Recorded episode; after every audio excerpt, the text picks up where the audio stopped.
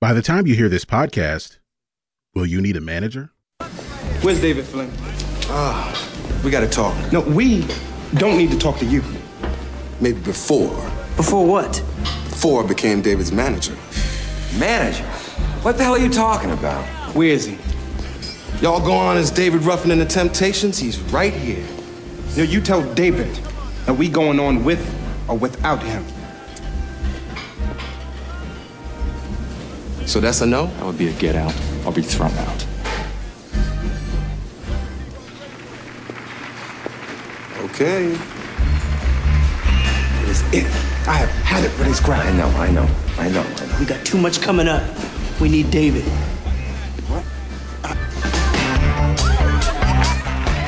Welcome to By the Time You Hear This Podcast, I'm Greg, I'm Ben. and we are back with another episode. This is episode 121. Um, I don't know the significance of that number off the top of my head. Um, but I'd like to thank everyone who has listened to our podcast so far. Um, new and old listeners, uh, definitely appreciate it. And uh, I like how we've been consistent lately because we took four months off, and now this is our fourth Just episode. four months? Just four, just four months, and this is our fourth episode in as many weeks. So uh, thank you everyone who, who's been patient, patiently waiting, and uh, and is excited when they get that notification that uh, we've uploaded a new episode. Um, if you want to tell people where you can find us, um, don't go to the website. It's just not worth your time. So don't go there right now. we'll rebuild it uh, one day. But you can go to our Facebook page, facebook.com slash by the time you hear this. Uh, that's spelled with a Y O U. But if you want to follow us on Instagram, we're at by the time you hear this, uh, spell with the letter U. That's the same spelling for our email address. And we spell by the time you hear this with the letter U on those platforms because, We're urban. yes, yes, we are. Uh, that means we're black uh, for those who still haven't figured that out. Um, and if you want to uh, listen to us on the go and avoid that annoying uh, coworker or uh, that annoying busker um, who still insists that uh, Colin Kaepernick was uh, disrespecting the military or whatever, um, and you just want to put your your ear pods in and just move along, you can listen to us on the go. If you have an iPhone, we're on the Apple Podcast app.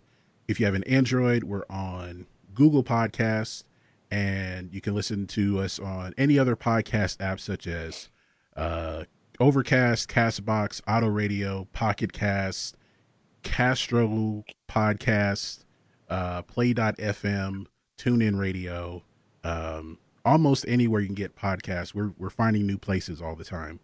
Uh, And of course, we are on Spotify. So if you use Spotify to listen to music, you can listen to podcasts there too, and just search us. And also, there's a search engine for podcasts, listennotes.com.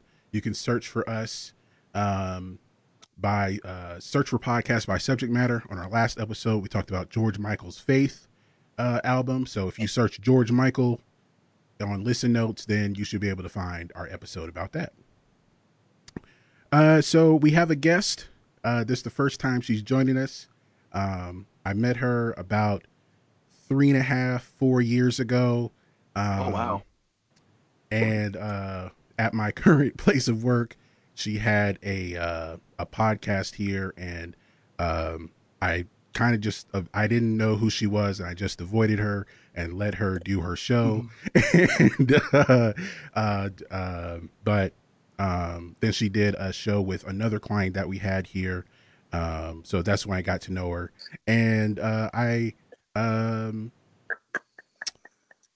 this is this well this is something that probably i probably should have had her on a long time ago but this is this it's good that she was able to join us and uh just i just had to ask once. So please welcome uh melinda. I'm not going to say your last name but i i don't know if you want to be anonymous or not but this is melinda that we have on the line melinda thank you for joining us and thank you for listening to that awkward introduction I, oh my god, I'm over here dying. oh my god, Just I'm gonna call you Melinda. Okay. and Ben. Okay, great. Hey, how are you guys? I'm sorry. I'm crying, laughing. I'm sorry. Let me get. Hi guys. It puts a whole new you? meaning to needs no introduction, right? This, yo, and I'll tell you why I love Greg because of that humor right there, and I can only imagine the two of you together already. Oh my god, amazing! Hi guys, how are you? Hi. Great. Uh, thank you for joining us. So if you if you go back and listen to our previous episodes, uh, you, this is kind of how it is. So I love it, yo, I love it, I love it. um so uh I guess we'll start by tell us um what is what would you say your your title is? It's it's like not from with your company. I know what your title is with your company, but what is it that you say that you do in the music industry? Survive. All right. I, I dig it. I dig it. No, I. It's it's hard to say what I do in the industry because I think I have my hands in pretty much everything in the industry. Um, I connect the dots. I, you know, create brands. I create. Um, I'm a creator for the creators, if that makes sense. Um, I, I create opportunities. Uh, I, there's just so many things. I have my hands in book publishing. I have my hands in music. I have my hands in TV, film. So it- it's hard to say branding management slash. I, it's hard to say what because I wear so many hats. Mm-hmm.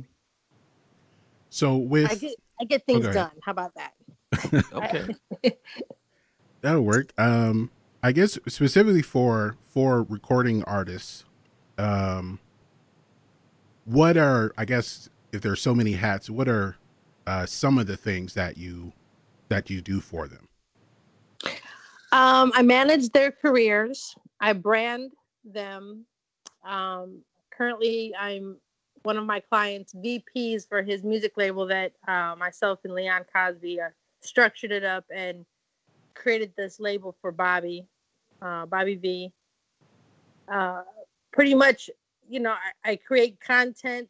I help uh, marketing strategies, anything to keep the clients in the music industry relevant. You know, radio, streaming platforms, uh, anything to keep the clients working. Touring, I put tour packages together. I, I help promoters put packages together. I book clients outside of my own. So it's anything and everything that's the music involved in. I, I'm I'm doing it. Uh, so how do um, like I I played the the the the clip from the Temptations movie, and I this is it's something I cite all the time. Um, and there was the scene where they're playing at the Copacabana, and David's not David Ruffin's not there, and then this mysterious Flynn walks in. and is like David's not going on unless you call the call yourself call yourselves David Ruffin and the Temptations, and like, and he he's and he then he says like I'm his manager. I'm like, and it's kind of weird to me where I see that in movies and television to where okay, how does that happen? Is this is this some kind of weird handshake agreement? Is there some kind of contract signed? Um, is it something that just anyone can get into? Uh, so I guess my question is like, um, I get well, how do how does one get into what you do, and then you know eventually uh, you know you have your own firm? So, in management, I don't feel anyone can do it. I feel many try to do it, but management is real strategic. It's planning, and I think let's start first with the definition of a manager. I think people have the misconception of what a manager does. They feel a manager goes and gets them gigs, gets them endorsements, goes and gets them all the jobs, gets them, you know, pay for their careers, pay for their stuff. And I think that's the most um, misconception out there.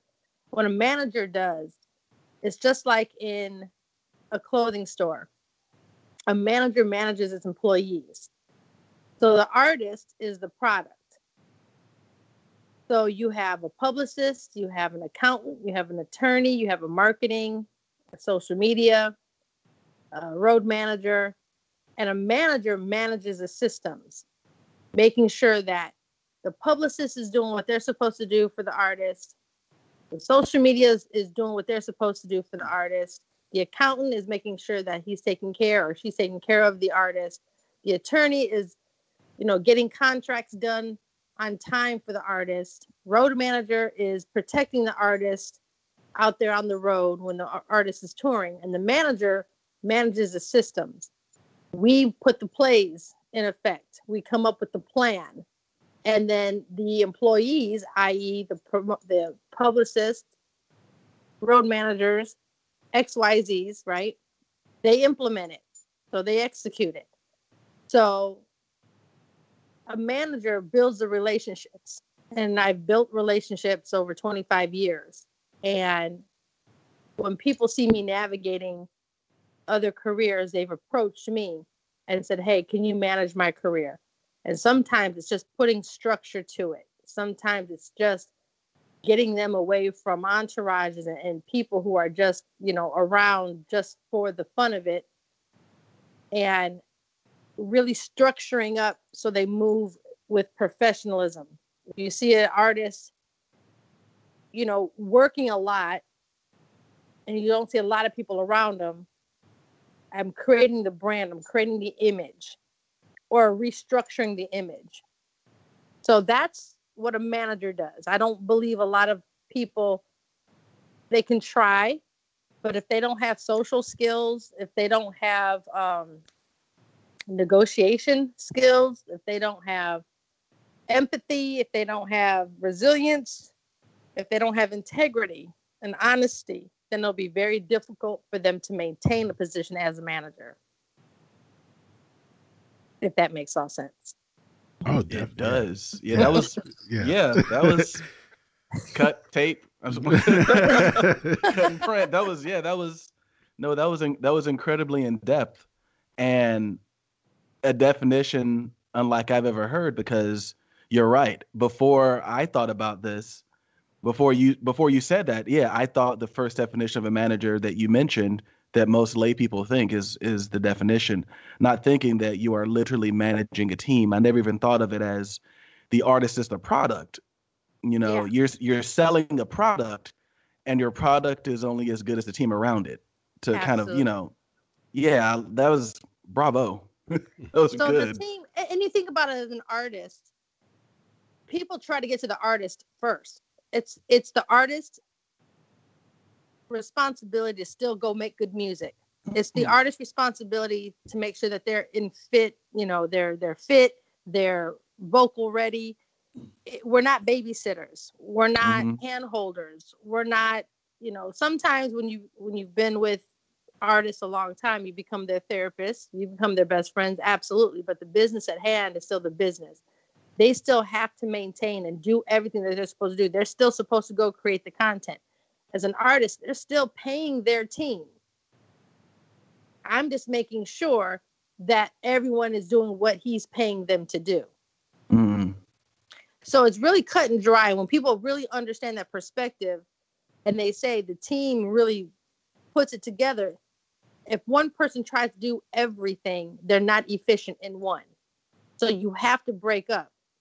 Now, I learned all the positions because in order for me to be an effective manager, I need to be able to micromanage. I need to be able to jump in when I need to jump in and handle certain things when a team member falls off or a team member is fired.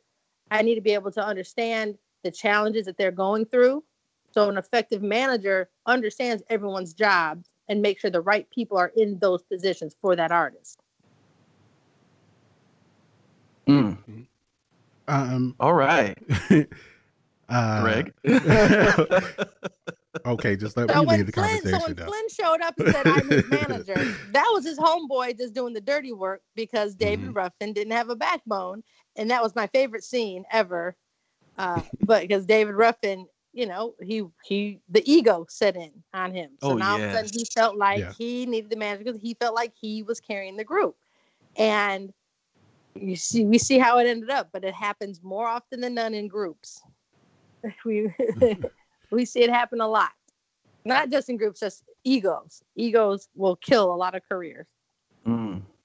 Because one thing, uh, I, I uh, agree. Yeah. uh, with part of that is like uh, where I played that scene and and another. Uh, we don't really talk about it on here because it's just a TV show about an actor, but the show Entourage, where Mhm. uh, Vince has his best friend from back home as his manager, um, but he also has an agent, and an actual and well, a, a Hollywood agent. Um, is there is is that a role that you also play, or is there a difference, or and what is what is the difference if there is one? Yes, I play a role of agent for clients that I don't manage. So let me break that down. So agent is all I do is uh, secure bookings. If someone calls me because I have so many relationships, people ju- trust my judgment. They'll come to me because they understand the business will get done. So they're not directly paying me a management fee. They're just paying me a commission, a 10% booking fee, which is the normal standard. So an agent is specified in that one area. So let's say a hmm. booking agent, they don't care about your team. They don't care about what your team's doing for you.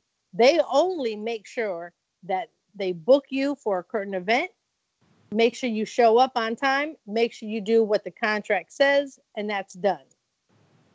They work alongside the manager to make sure that the artist shows up. But a booking agent, it's less work than a manager because all they're focusing on is booking a show. That's all. They are the they are the point person to book a show. Um, and that's for the when it comes to artists and music. So a booking agent will come and hey Melinda, I have a show for Bobby V. Okay, cool. What are the terms? What are the snacks? That just takes it off my plate. However, because I've done this so much for other people, I assume the role of agent for others. For instance, Pleasure P, I'm his booking agent. I don't manage his career. I don't manage anything. I don't give him plans. I don't give him ideas to think that's for him and his team to figure out.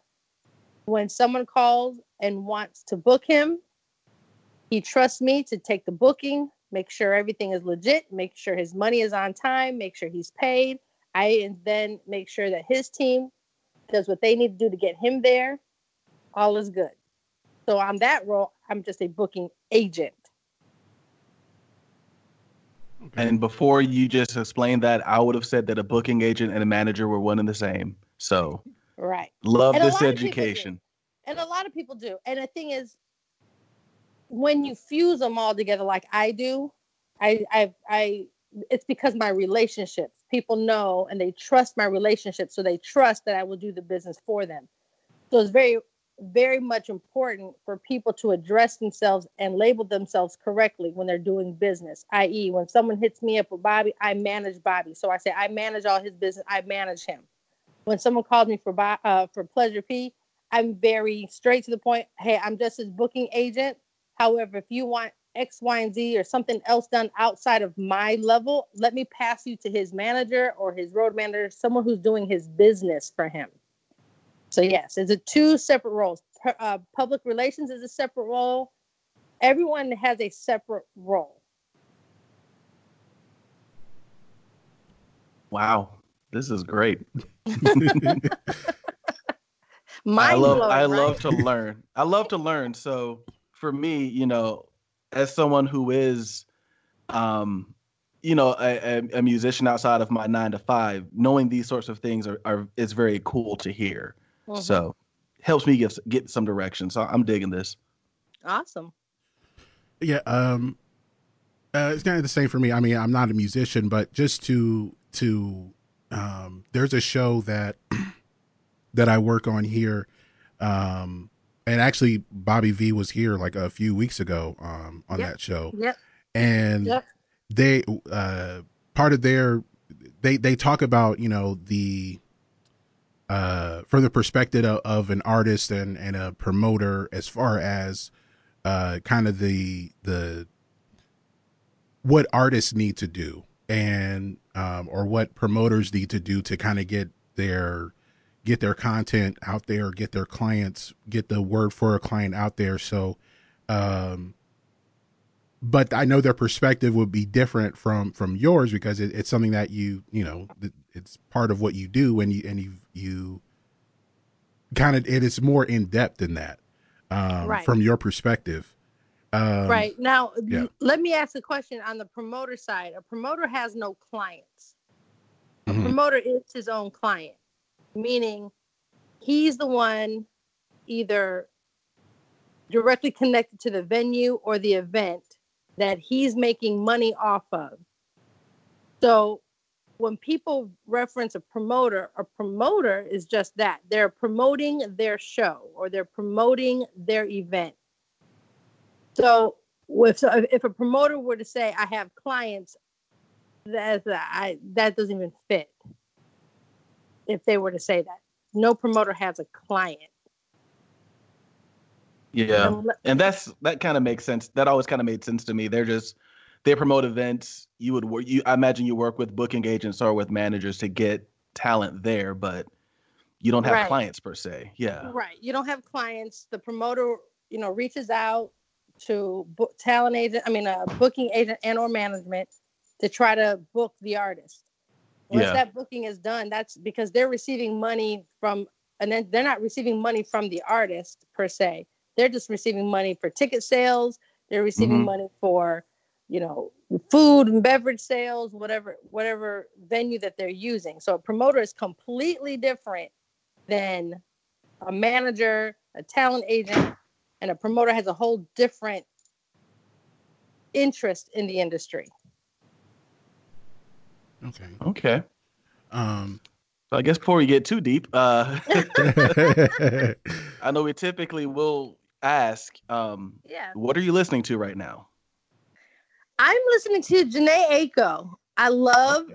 Jhené Aiko, and um, the Dream just came out with one with Jhené Aiko that's on the radio too. I'm also I'm just digging her vibe right now. I've always loved her vibe. I didn't realize how grimy Jhené Aiko is. Mm-hmm. Like she's she's kind of potty mouth, like, but I like it. Like she's so zen. But can we cuss on here? Yes. Y- yes. Okay. Mm-hmm. So she's zen, but then she has a song like "I just want to get drunk and fuck." I was like, oh, mm-hmm. that's, that's what we on Jhené. Okay, you know. Um, but I'm I'm digging her vibe, so I'm listening to Jhené Aiko right now, and I like the bonfire, the bonfire too not familiar with the bonfire.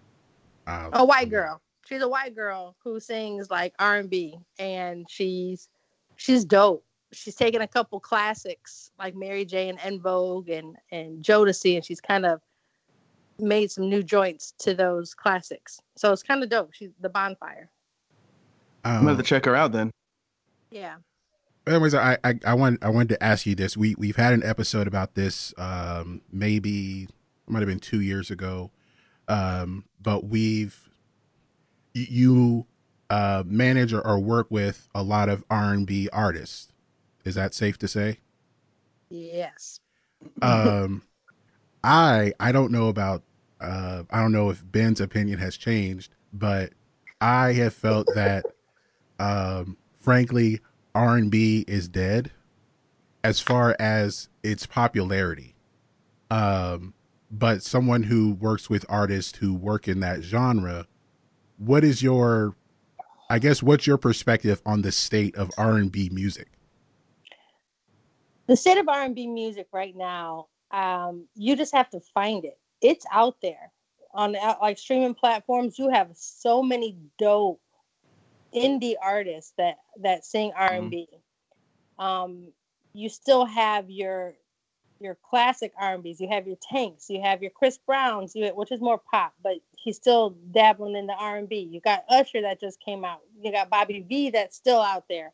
You got tons of R&B that still is out there. You just have to find it now because mainstream and radio they're not playing it and, mm-hmm. and, and they're not pushing it as much but r&b is not dead at all. R&B is still there. You just have to now just go find it.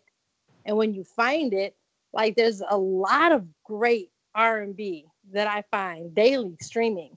And it's the state of it is, is still there. Like with program directors being younger now and and the older ones are transitioning out, the younger PDs are coming in. They're they're in that trap phase. But if you look at Tory Lanez, for instance, and I use him a lot in examples, Tory Lanez, he made a whole chicks mixtape with all classics. And if you notice, majority of great songs that are that are awesome have samples or references of classics R&Bs. So my take on R&B is not dead. You just have to look for it now because it's not on the it's not on the top mainstream platforms. But if you if you're if you're an R&B head like me, you'll find R&B all day long. So why so do you think it's because of like you said with younger program directors that the that is curbed the popularity as far as it being played on the radio? Yeah, absolutely. Because everybody's on that, that everybody's on that trap thing right now, and you know it, it's it's hard because they got to keep their ratings up, so they got to figure out what the millennials want. But if you really mm-hmm. talk to millennials, they really do listen to R and B still. They're listening because the millennials are in their 20s, where parents age like myself in the 40s I'm still playing R&B hard in the house. So my kids are listening to this R&B. And they're not given that. So that's why they're fly, flocking more to the streaming platforms finding the R&B because radio's not doing. That's why radio is dying out. Yeah, radio, I was to say radio's kind of on the way out, I uh, feel. right. Radio's on, you know, and if they don't get it together and they really start to listen to what's really happening and and someone has to be the curve you know taker someone has to be the risk taker they have to say you know what now i'm to go ahead and throw r&b back out here because we're viable we're the purchasing population in the 40s the 35 and 40s we're the purchasing population.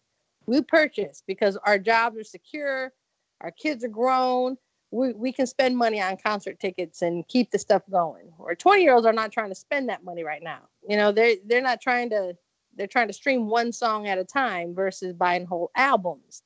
Yeah. So, you know, I, I think I think when when people really pay attention to what's happening, they'll find and, it's hard to explain it because I know it needs to be done, but I, I think that people are just afraid to do it because they're afraid that if they switch gears, they're going to lose viewerships and they're going to lose their jobs. When in fact it may be a complete opposite effect and they may be the savior of r&b for mainstream if that makes sense so it's i think it's it's cool that you say that because i feel with um, some of the power being taken away taken away from djs and put in the hands of program directors that might serve multiple stations rather than just one station and maybe that one station can kind of cater to what's popular in that area. Uh-huh. Do you think if we went back to giving DJs that power, do you think that maybe um, we'd see a more diverse set of music region to region, including maybe hearing more R and B in certain regions where they really like to hear it? Absolutely, absolutely, because the DJs are for the people.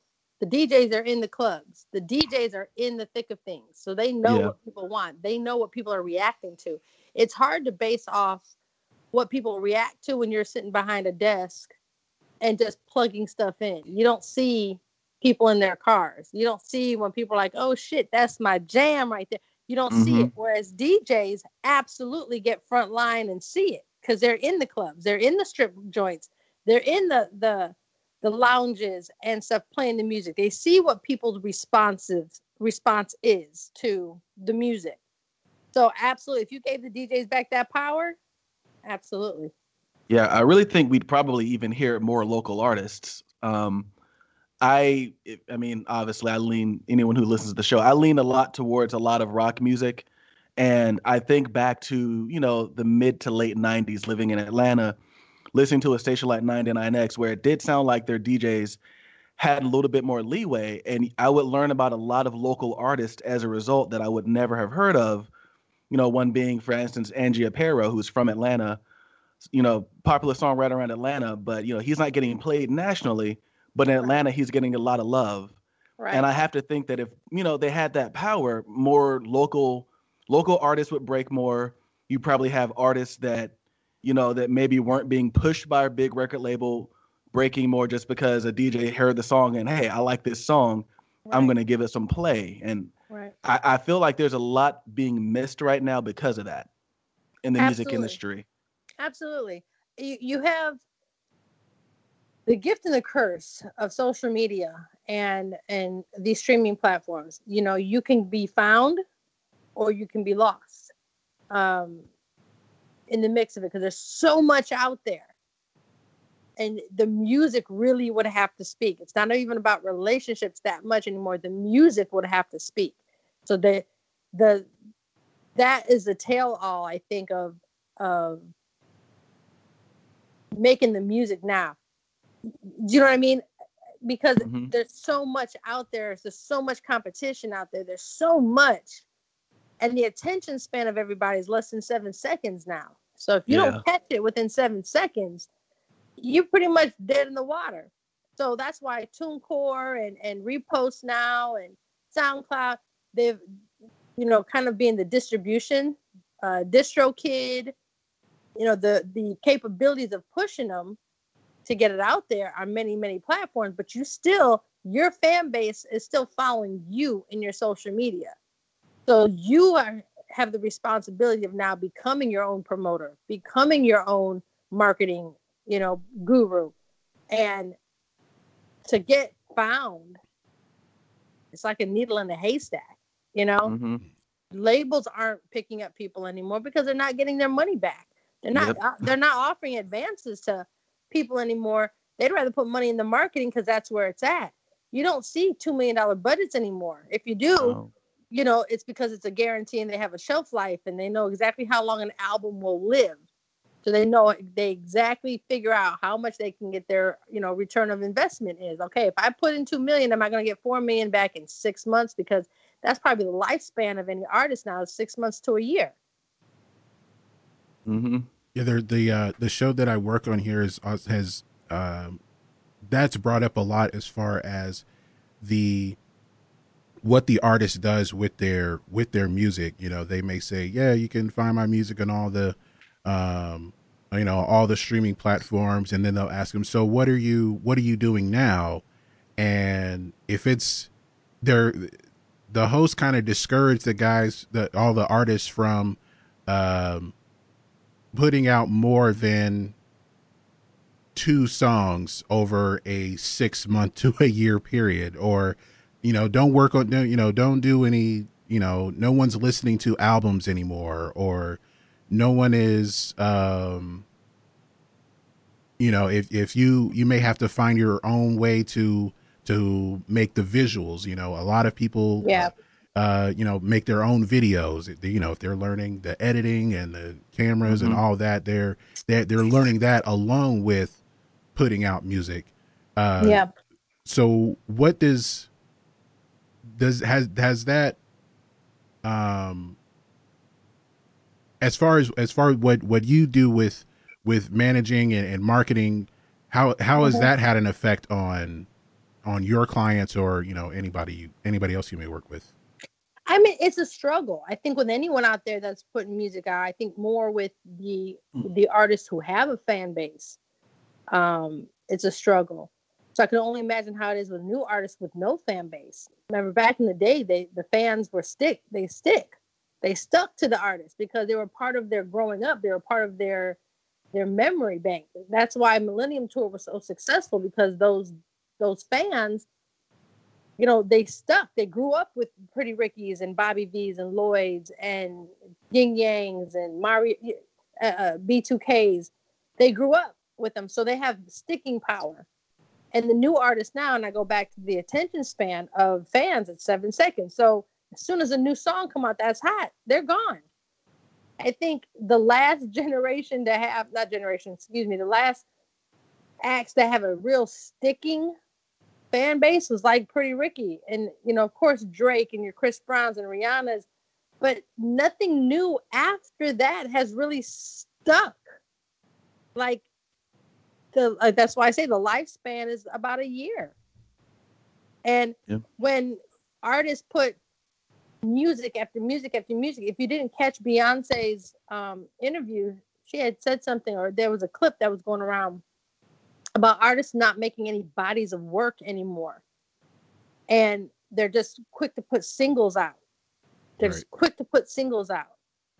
And some feel like, well, how can you get any traction on any song if you're constantly shoving something else down my throat? Sometimes when you throw the throw the same thing down your throat, you you learn to love it. You you acquire a taste for it. So when you see or, or hear a song that's catchy, it may not be your cup of tea, but you hear it so much on the radio and stream. You just hear it, hear it, hear it, hear it, hear it. You start humming it at home. You start Yeah. singing it at home. You start realizing you're like, and you're like, I don't, I don't even like that song. But now it becomes your favorite because what you can sing it or you can rap it. You you under you learned it. So now it becomes your favorite because everybody, and I don't care what anyone says, everyone's a rock star at home. You're in a mirror, you and when you learn a song or you learn a lyric or you get a verse down and you you hit that verse, bam, now it's your song because you are now in your head a star. you know what I mean? So you gotta really push. I mean, look at Lizzo. She pushed her one joint for almost two years. She didn't put no other music out. She just pushed it, pushed it, and pushed it. And when it hit, it finally hit. Now, do I think Lizzo's going to be around in two years from now? No, I don't. You know, I, I, I don't. I think a lot of artists go, they get silent, and then it's super hard for them to come back. You know, again, because the sticking power of their fan base isn't there. If you don't keep them fed, they will go- move on to somebody else. That's the way we're at with this generation. But you got people like Bobby V who have a strong sticking power. He can put out music for the rest of his life, and his core fan base will continue to follow him. So I wouldn't discourage any artist putting new music out, but I would say pay attention to what you're putting out. It's not about the quantity anymore. I think it's about the quality of the song, quality of the music, down to the beat, what the melody is, you know, what the lyrics are, simplicity. You know, there's a lot of attributes that go into making songs now. So it's not as easy as putting some out and there it is. Okay. Uh, well, would you saying with the um, uh, songs that you hear over and over again on the radio, um, anyone's listened to this show, and of course, Ben, know that that's a machine I have raged against for about 20 years now. um, the playlists are smaller and Yes. And it really is about it's about the hook. We live in the age of the hook. I, I feel Right. like the 80s was big for about hooks. And I, I think we're in another version of the 80s with with urban music, with black music, um, where a lot of it, you know, was about excess, about having fun. Um, Yeah. I think we're getting to a deeper part of it. Alternative R&B is becoming is um Mhm. is is getting more popular and it's really sad because I, I I really feel like artists like Jill Scott and Erykah Badu would have really thrived in this in this era. Um, but I guess you could say what they walked so that you know the internet could run if you want to kind Mhm. of go that route. Yeah. Um, because you know alternative R&B is is being even though it's not the biggest thing, they're not going platinum, but they're they're sustainable. What they're doing is sustainable, and I really really Yep. like that because um, I feel like alternative R&B typically is is is mood driven, but it's also a lot of musicianship, and that's what I kind of you know I go towards that more so because I like live instruments and you know like listening to you know a band like and I call them a band because I feel like they're a band. The internet, you know, I see them play live on Triple J, yeah. and it's it's them. They play their own instruments. They don't have to bring in. They don't play a track, and I really, really, really love that. And I like the fact that that's becoming a little bit more accepted nowadays. I, I, I agree. Um, Jill Scott, Erykah Badu, great examples. Um, someone who's going to be around a lot, a long time will be Tank. As long, Yeah. Bobby V will be a long. Yeah. Anyone who plays any kind of musical instrument that can kind of reform and revamp and always have something exciting to do on a show, a tour, because that's that's where they're making their money. They're they're touring.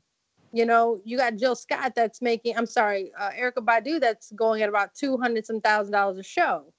Uh, for 45 minutes. You know what I'm saying? Like her sustainability is her core fan base is gonna come out because they like her vibe. They like what she does. She's an she's giving an experience, you know?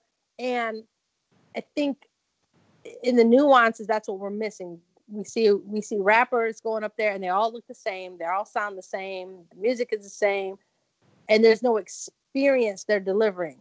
And if they don't figure that part out of their show, they will have no touring sustainability. And when that song dies out and there's no touring money, look at what happened to the Desiigner. Where's he at?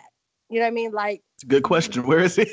you know what I mean? And and that's the, if you have you must look at it like that. Like all aspects of the business have to be right. So sustainability, again, musicianship, real vocals. You know, not this auto tune stuff. Like if you sound like your records, I'm gonna enjoy that experience more because I, that's familiar to me. You know, like Mhm. Bobby V, Bobby V, for instance, we have a new song out called "Love That Shit," and being that he's now the CEO of Beltry Music Group, and we signed two artists, Sandman Trippin and Santos Silva. We created this song, "Love That Shit." It's a great blend of R&B and what's playing now, and it has a great hook. You know, love that shit, love that shit. Ooh, it's fun summertime song, and organically, V103 picked it up, and that's when you know it's a hit when organically radio picks it up. And now streaming platforms are picking up djs are picking it up. And it's it's going kind of throughout its course but when he plays it live he adds the instruments to it he adds that other component so it feels like a whole new song but it's still familiar and that's what i think you're touching on the musicianship of of artists they they they need to be able to evolve throughout their career Agreed. Can't stay the same. Not not and not keep me as a fan at least. You, you gotta you gotta grow.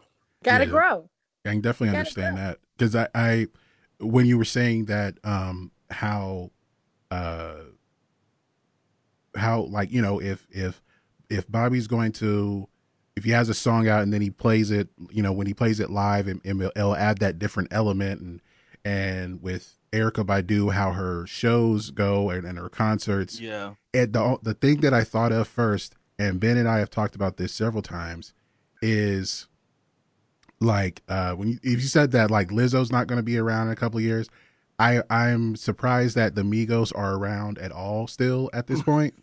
uh, The Migos, After- you know why the Migos are sticking? They came out the right way with Drake. When Drake jumped on the Migos, all of his fan base stuck to Migos. And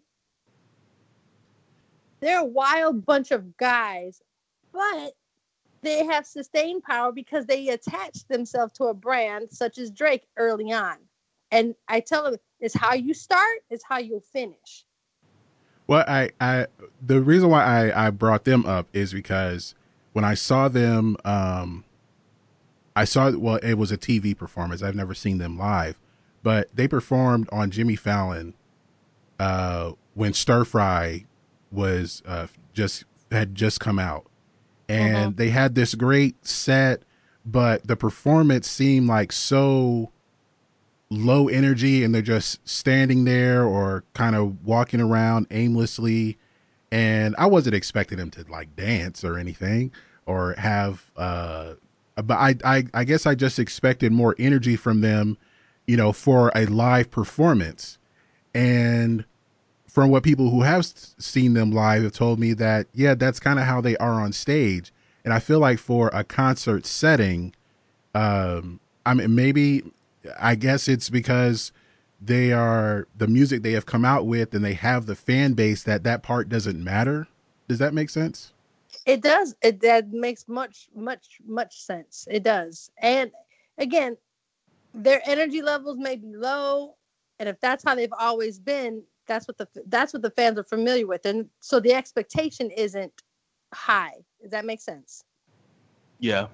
And again, I think the Migos have been around. I, I, I can't put a thumbprint on how long they'll stay around, but you know, you got Offset. I think he's done a couple movies. Like they're they're venturing another. I think it was Offset. Oh, he was I on an can't remember. episode of like Criminal Minds, where he played a CIA operative or something. Right, but then there was another movie he played on, uh, or maybe it wasn't him. I can't think of that. Anyways, I I said I don't even know all their names to be honest. So I, I just, I, I don't know how long they're gonna stay around. But if you know the group, and I, from the inside scoop, from from me knowing the group, a lot of it has to do with the create the creativity. What do they want to do? Do they want to evolve? Do they want to do all of that extra stuff? or do they want to just maintain where they're at now because in 10 15 years when they're in their 30s and 40s you know are they going to be able to jump around like that are they looking that far ahead or do they just not care so that it's kind of down to the management down to the creativity down to the creative director of the show but if they're getting by still making 150 200000 dollars a show doing what they're doing why change because that's what the fans expect. They don't expect a high energy show. if that, you know what I mean? Like That's Yeah, well, that's weird to me. So it's weird. Like, it, it's super weird, but you can find some people like India Arie. She's very. She'll stand. She don't do nothing else. But that's what they know of her, and Mhm. that's what they love of her. Her fans that stick. They don't want nothing else from her. It would be weird if she danced. It would be weird if she did some other stuff. 'cause It'd be that's very weird. who- right. So that's not who she came out to be.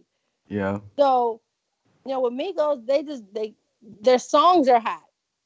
They can sit down and does not say and sit down on the step on the stage. If the song is hot and the song is bouncing and and it slaps or whatever the the new terms are for these you know songs, that's all they got to do. As I said, the songs matter. The songs matter. I and I and I think it's saying if the music isn't good, you have to have a really good show because people love. Like Janet Jackson, for instance, she's she doesn't sing at all. She's not a good singer at all, Mhm. but she's a hell of a performer, and she's a hell of a. She creates that experience. So you you forget about the fact that she can't sing because she's creating something else for you.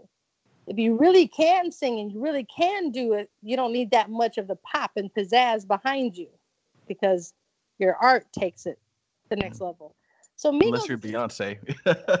right? But Beyonce does it both. Like Beyonce, yeah, she can do it all. Yeah. She can do it all, and I'm not even a big, and I might get hate mail now for this, but I'm not even a big Beyonce fan. oh, you're not However- Oh, alone. I've said You're not alone on I've this podcast worse. in that. I've said worse about her. Don't feel bad. But you know, I'm not a big fan of hers, but I respect her because she goes hard.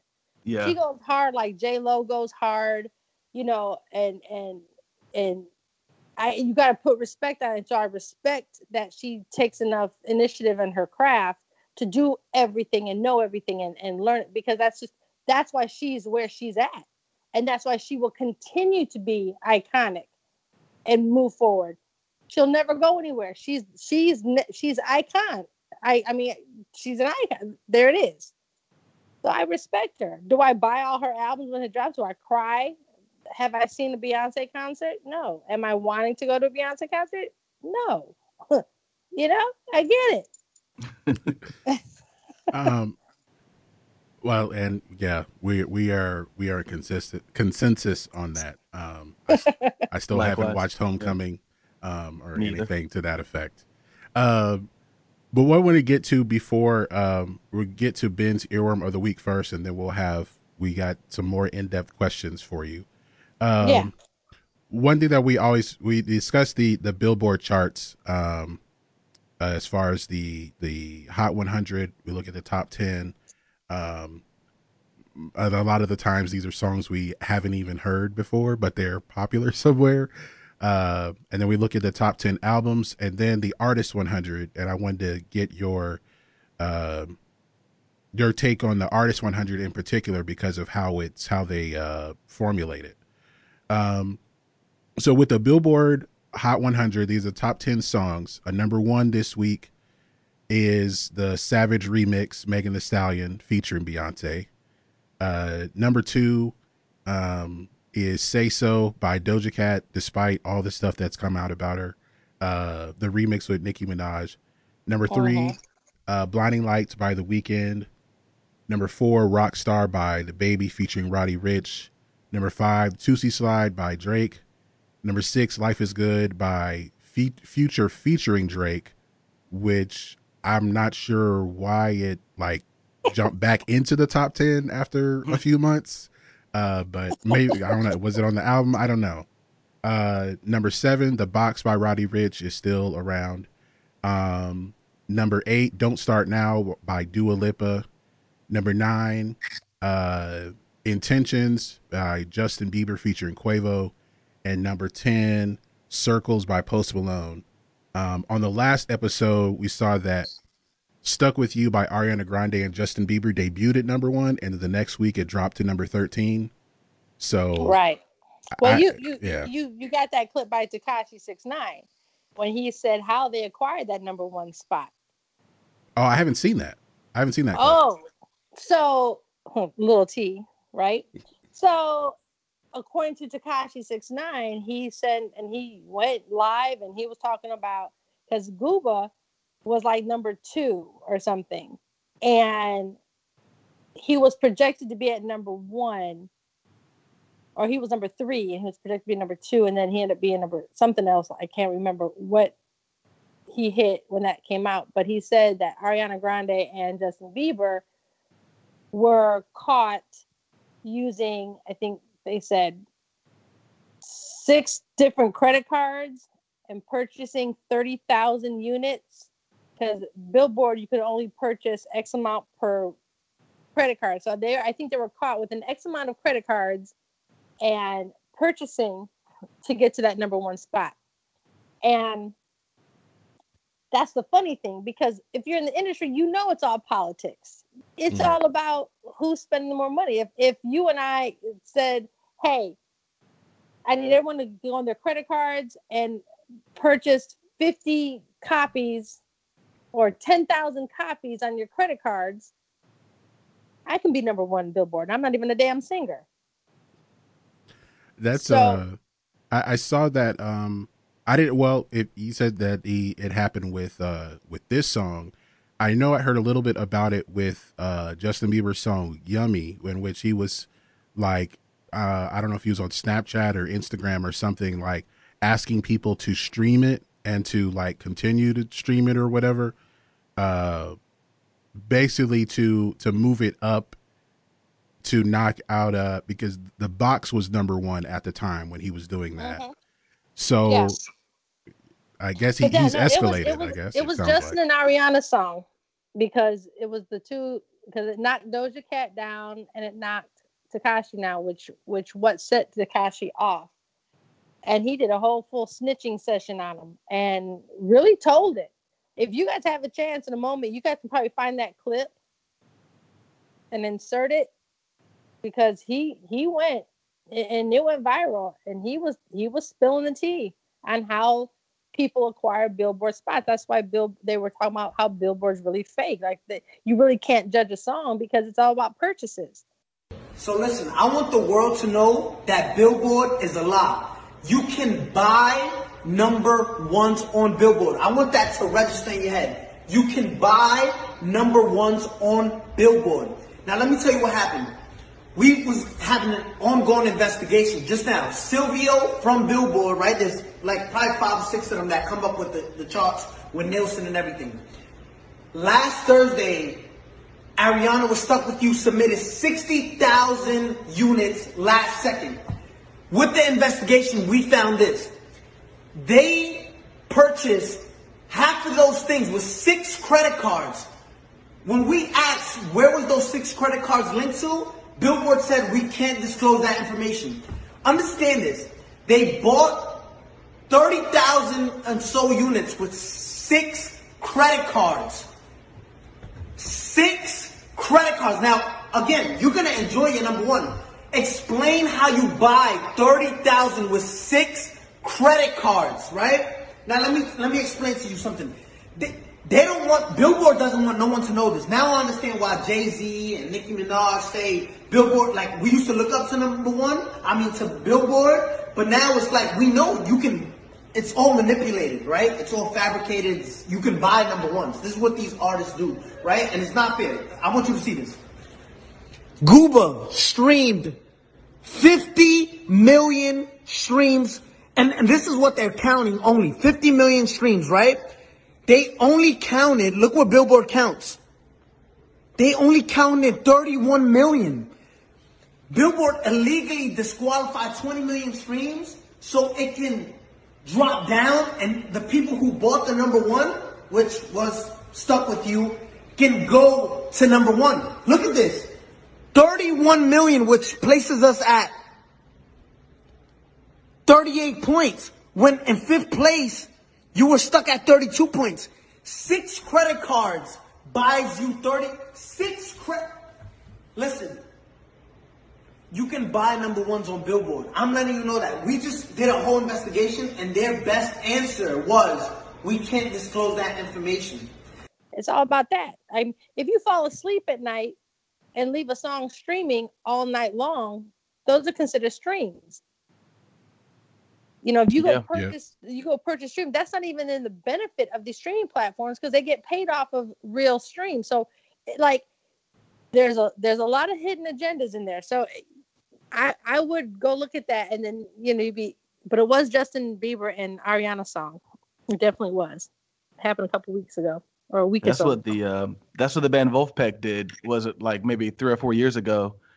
To fund their tour, they just made an album of silence, and asked their fans to stream it over and over and over again, and made I believe it was over a million dollars just doing that, and that funded their tour. And after that, of course, Spotify caught on and Yep. banned the album. But they, you know, they took advantage of the streaming platform, told their fans to get on there, and as a result, they made a bunch of money. They were able to tour, and Spotify, you know, ended up with egg on their face, so to speak. Yeah. And but you know, there's all loopholes. It's just who can find them, who can Yeah. anything can be manipulated if you manipulate it the right way. The problem Yeah. is when it be, when it comes to light and someone starts talking about it, now you shed light on it. Now the streaming platforms are looking for it. Everything is hackable. Everything. You just got to figure it out.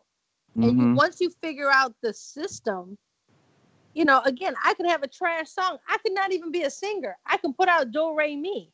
But if I have a lot of rich friends that say, "Hey, go purchase X, Y, and uh, amount of units," I'm number one on Billboard, and you've never heard of me. So, Greg, to answer your question, that's why you see some things that you've never even heard of on Billboard. You're like, who are these people? Because they have a money machine behind them. Yeah, um, yeah. Uh, well, and then so, uh, well, most of the time with, with the songs I've never heard before, it's mostly because I, I mean, if they're on the radio, I probably haven't heard the song. If I if I haven't found it by myself, then Yeah, I- yeah. I don't think either one of us listen to the radio. at this point. and neither do I. I'm gonna tell you, the only reason I listen to the radio now is to catch Bobby's song, so I can have some content and make content and, and give the shout out to the station playing the songs. That's the only. But I'm I'm I make my own playlist and I listen to the streaming and I find new artists. And I put it on my playlist and that's where I go. right. Um, let's get to the uh the Billboard 200. These are the albums. Uh, number one, debuting at number one is "High Off Life" by Future.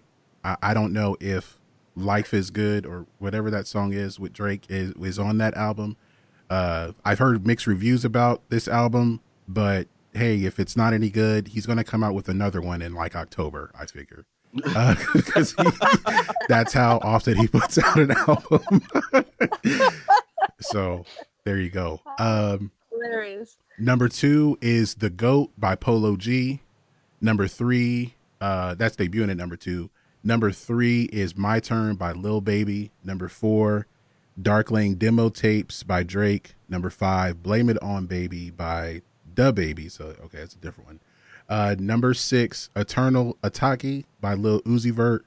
Number seven, After Hours by The Weeknd. Number eight, Hollywood's Bleeding by Post Malone.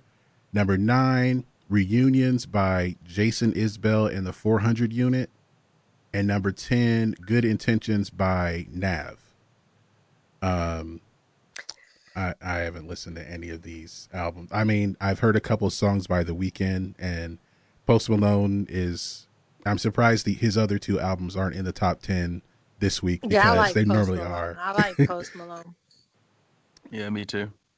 Um, Post is he's so he's so versatile. Like you can go do rock and then come do rap and then do urban. Like he's so I, I love him as an artist. we call him Serious Malone on this show uh, because there was He some article taken where he wanted to be taken seriously. So we just started calling him Serious Malone, and we uh, I asked Ben like if he takes him seriously this week, and mo- and it's been yes, like for the last few months. So Yeah, we Okay. he's come up. He's come up. Yeah. He's, yeah. uh, He's not. He's not White Iverson because that was the first time I heard him, and yeah he's I come was a long so, way so- that. I was so so on him. Someone's like, "Hey, check out you know Post Malone, White Iverson." Was, eh. But like now he is he's stretching his legs creatively, and I like Yeah. that. Do some research on Post and and look at his rock ba- uh his rock back background. Um he he was he's an interesting person. Like all around. Just his taste in music and just how he he evolved. He's a he's an interesting cat. Yeah, Yeah, he brought on Ozzy Osbourne and had people thinking that Ozzy was a new Was a- artist, as young people often do. Come on now. He brought Yeah. yeah. I'm like, yo, but uh, an artist that can go from Ozzy to to Migos or to whoever Yeah. else he's gonna be like that. That to me is a well-rounded. Like he has longevity. Hmm He has longevity. So I Uh, like him.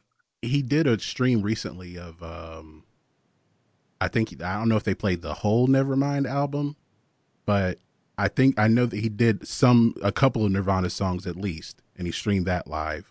Like he And- played them. Yeah, like he had a he he plays guitar, he had a band, and Yeah. they, Okay. yeah, I like to check that out. Yeah, like I said, he's dope all around. Like he plays, he's he. When I first seen him, I'm like, "What the hell is this?" And my other client, Scarface, I'm like, "Post Malone, what? Who is this?" And I first was like, "Man, he's trash."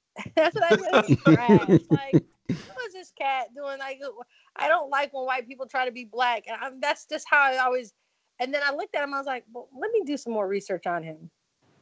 And when I started learning his backstory, I was really intrigued and then the, knowing that he plays instruments and then he he's his wide bass of music like country he's like and i like that that just tells me he really takes this serious he's not just trying for one hit he really is is involved in all the genres Um. So, uh, let me see if he's included on here, and he is. Well, but we'll get to this second. Uh, so this one another chart that we talk about a lot is the artist one, the Billboard Artist 100, and with this, it's they they calculate um, album sales, um, radio airplay, and when people are talking about them on social media.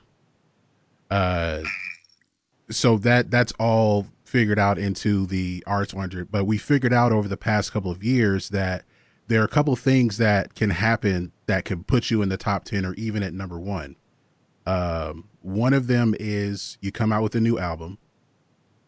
Mhm. two is um, what was the uh, what was the other one ben? I feel like it's kind of grim. well oh yeah. Well yeah okay you come out with an album or um, got some controversy. Are yeah, a movie uh, well before we get there Uh, okay, a new album, uh, a movie is made about you, or Oh yeah. or yeah, like you, or Queen. um or you die. well goddamn yes. Uh, so those or are go the to, wait a minute so not going to jail but dying dying. Uh, oh, wow because uh, Tom Petty shot up to number one. Uh, the Cranberries, Lincoln, Linkin Park, Park. uh, Mhm. Juice WRLD, Mac Miller, Nipsey, Nipsey, yeah, Post, Yeah, uh, Nipsey, I yeah. um, Pop Smoke. he was in the top ten, I believe. Yeah, I'm saying nobody so that's really- part of it. And it's funny because Bobby said that the other day. Bobby was like, I mean, I think I gotta die or something because I have a, I have, a, I have a movie out. I'm doing this. I have albums out. I just gotta die, and I'm I'll finally make the billboards when I die. And I'm like, oh shit, don't say that. But No, no. but you know, but it, but that's it's funny that you guys are saying that because we just had that discussion. It's like, why then? Why after the fact are they celebrated? Mm, that's a good question.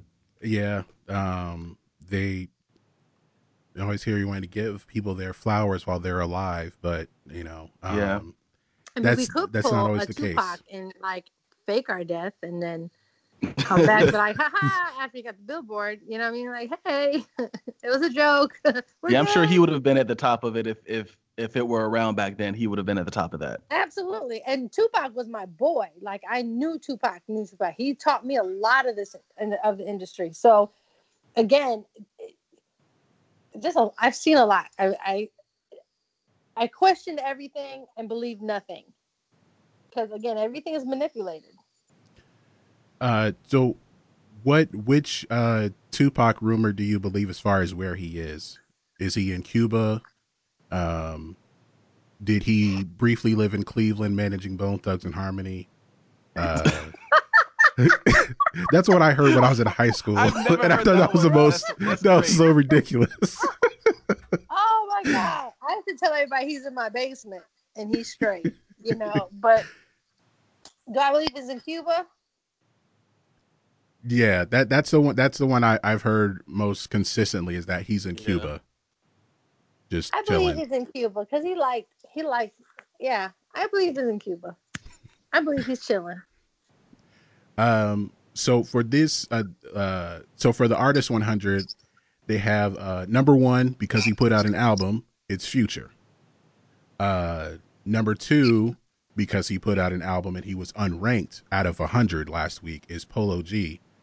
Uh, number three is Drake, who's consistently in here. Uh, number four, Jason Isbell in the 400 unit because they put out an album. Number five, The Weeknd. Number six, Luke Combs. And Ben, this isn't the guy who's on American Idol, right? Or No. The Voice? Okay. No, no, he's not. No, I think people like this guy better. Actually, Okay. from just Uh, being real. What's this guy's name? Luke Luke Combs. He's a country singer. But the one on American Idol is Luke Bryan. that everyone Right? thinks is a tool. just just being real. Like he's Yeah. I can't think of an artist to compare him to, but he's that he's that country artist that like you don't really respect him. Like he's famous, but you're just like, uh, we don't respect you. That's crazy. That's crazy. But they Uh, respect Luke Combs. So this Luke Combs. Huh. Interesting. Yeah. Because his Uh, show his shows yeah. are like big parties.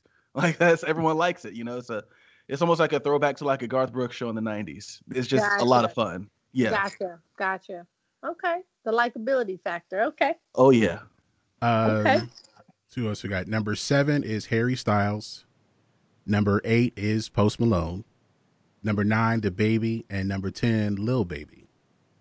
Uh, so it, it's always it's interesting to see like there there are only a handful of artists that are consistently in the top ten, not and they don't have to be putting out music on this, and that that's like Drake. Um, and for a long time we saw like Ed Sheeran Imagine uh, Dragons. and Imagine all the. Dragons. Yeah.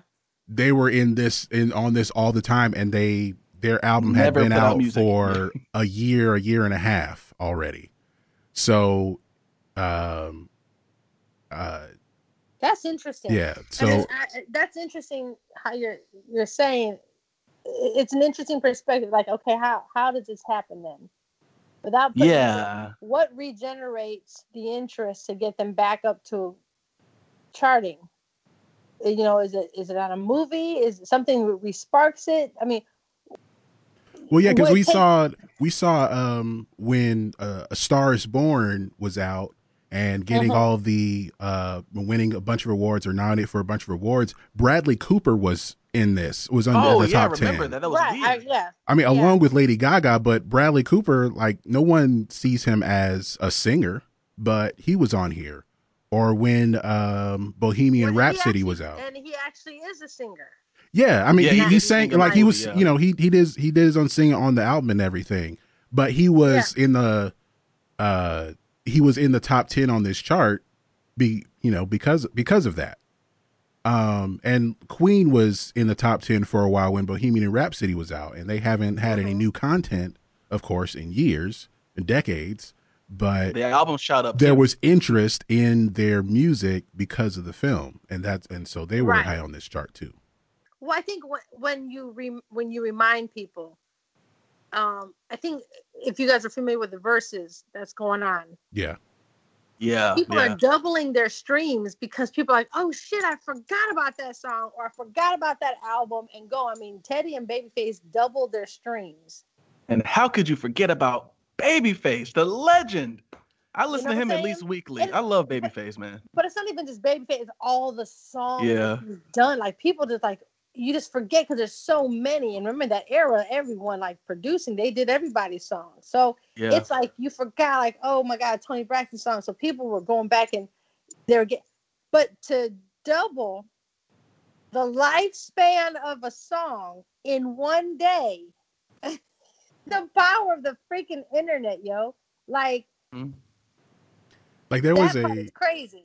That there- part is crazy. And and Babyface jumped over 500,000 followers. He he rarely used Instagram.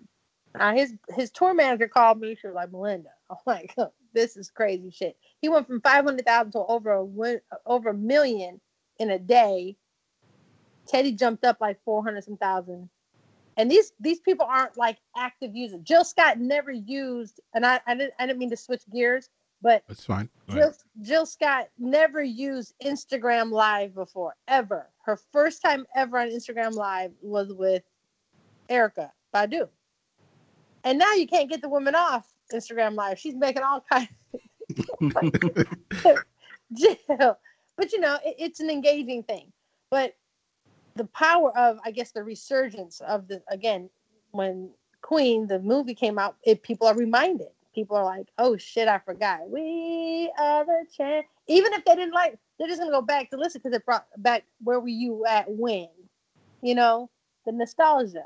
So that's interesting. Yeah, That's there was a um I, he wasn't on this chart at all and I, i'm a little surprised but we talked about this on the last episode or, or the one before but when uh i don't know if you watched the last dance documentary about the chicago bulls but just that 10 second clip of jordan michael jordan just jamming out to the new Kenny Lattimore that wasn't even out yet right. and Kenny Lattimore's like streams went up a, like a hundred thousand, or his followers went up a hundred thousand after that, yeah.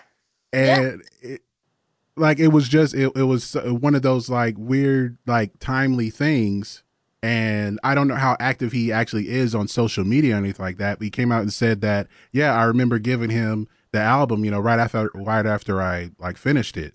So Mhm. um just just seeing that and Kenny Lattimore didn't have to do anything and he's got he's got a few more fans uh just because and that was also weird because we talked about this um no one knew that like Michael Jordan doesn't he he doesn't listen to rap really and he uh he listens he listened to like what we consider adult contemporary R&B before games to hype him up before games like he listened to Anita Baker and and Peabo Bryson before games Yeah, and that's that's who his that's who he grew up to. That's where his Yeah. memories are built. That's what he's familiar with. That's that was the only thing I like I said in the beginning. It's the familiarity, Yeah. and he connects to it. He remembers the good times. Like it could be a moment with his dad with Anita Baker, which is why Re- Anita Baker resonates with him so hard. You know, it, it's it's those things. But I mean, God, dog. Kenny Lattimore. I'm sorry, I'm still tripping on Kenny Lattimore. But you know, to each his own. Like, hey, Bobby V got an unsung coming next year. the top of the next year. Hopefully, when Bobby plays these songs and the licensing of it, his streams will go up. Amen. For Slow Down and Beep Beep and Tell Me, Mrs. Officer, and Pimping All Over the World. He got a nice little catalog. So let's Yeah. hope it happens to us. That's dope.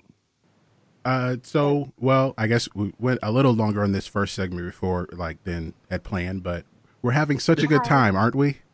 Yes? Yeah, I agree. No, no. oh is no, it's no problem. stuff. No problem. Don't stop the train. It ha- it happens. I'm I'm not worried about it. Um, um. So at this point, we'll get to Ben's earworm of the week. So tell us about it. All right. Well, I know we did a countdown of these a while back. Of our most influential was it Georgia artists or Atlanta artists? Atlanta artists. Atlanta artists. I think it was like our fifth This- episode, something like that. Okay. So Very, this very is an. Atlanta artist. Um, they don't get a ton of love down here because uh, rock music down here is just not big, and that's okay. That's cool. Uh, the band is Sevendust, and they did a cover of um, a Marvin Gaye track called um, "Inner City Blues." Um, Lajon is an interesting singer because he sometimes he's like you know really growly and screaming, and then sometimes he gets kind of smooth. And it's funny because you would think maybe on this song they would get smooth, but they actually kind of give it that trademark Sevendust sound, which is just really heavy. They're good musicians, although I don't think they have all of the original members anymore. They still got Lajon. Um, That's all I think they got a, a, a new bit. You said that's all that matters. That's all that matters. well, you know he doesn't have dreads anymore, right? I think he just has. Um, it's still the black lead singer of the rock band. yeah, he's just got the afro now. Um, love I think. shade. I love the shade, Gray. I love it. but um I, would- I and honestly i would love to see them in concert because they play around here all the time um um even doing a, a really i don't know if you've seen this greg they did an acoustic show at the georgia theater that was really really good um played some like played a lot of their catalog it was very chill laid back and subdued and i really i really dug it but this is not chill laid back and subdued at all Okay. all right. but so, it talks about, but I think it, it works because like there's some anger like I like the Marvin Gaye one, but there's some anger to this song, and I think they kind of bring it out a little bit. All right, so we're gonna play uh, "Inner City Blues," uh, the cover of "Inner City Blues" by Sevendust, and we'll be right back.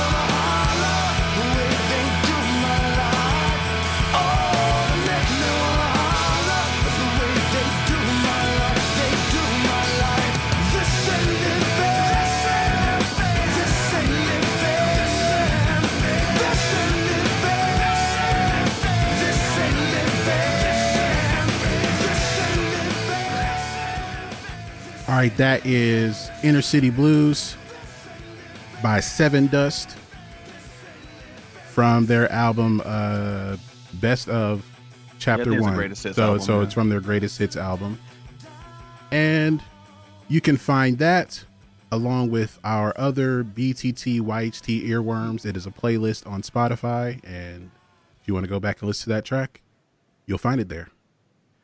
Um, so uh, if you are somehow joining us at this point of the show, uh, we're here with Melinda uh, from. Uh, well, is it okay if I say the name of your your company? Absolutely. Promote. Okay. Santiago. Melinda Santiago. Melinda Santiago, president and CEO of the Santiago firm, uh, uh, a management, uh, and uh, you know, I'm going to get it wrong. What is the Santiago firm? it's a management and branding firm. All right. Um, But again, I have several little umbrellas underneath that. So, but yes, Santiago firm, management and branding firm. All right. Okay. So one of the things that I did want to ask you about, and if this isn't something that your firm does, you know, feel free to tell me to be quiet. Um, artist development is something that I've always thought was interesting, and more so the fact that it just does not happen as much anymore with record labels. You see it kind of outsourced sometimes, but typically labels now want a finished product. They'll go to social media, they'll go to YouTube, and they want to see somebody who's got that star power, pluck them, put them, you know, in a studio, and and you know make the process like you said. They want the process to go quickly as possible, so they don't have to spend a lot of money. Right. Um, do you do any artist development? I do do artist development. However, I find people when they say they want the glitz and the gold, they want to make it, Mhm. but then when they realize what it takes to get there, they don't want to spend the money on themselves. This is not even Mm. spending money with me; it's spending money on themselves. Like, okay, or they have such a a, a, a firm feeling on who they are as an artist. And they don't want to they don't want to budge. They don't want to grow a little bit. They don't want to change some things around. And mm. so when someone asks me for artist development absolutely i will. As a vp of Veltri music group that's what we're doing. Even though we're getting artists that are kind of self you know motivated already doing their things i still tweak their shows. I still tweak Mm. their their persona. I, I tweak their style just to say hey listen that made me work for this but if you're thinking longevity you're going to have to start like this and maintain this.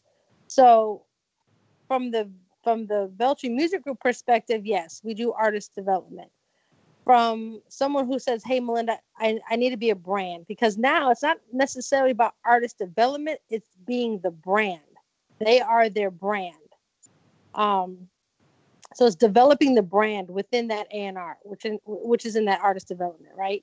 It's it's making sure that the songs that they're picking is matching their tone, making sure they're making the right decisions in songs. It's down to the production, making sure they have vocal training. You know, sometimes they think they're the best in the world, mm-hmm. and they want to sing a rock song, but they're a but they're a blues singer.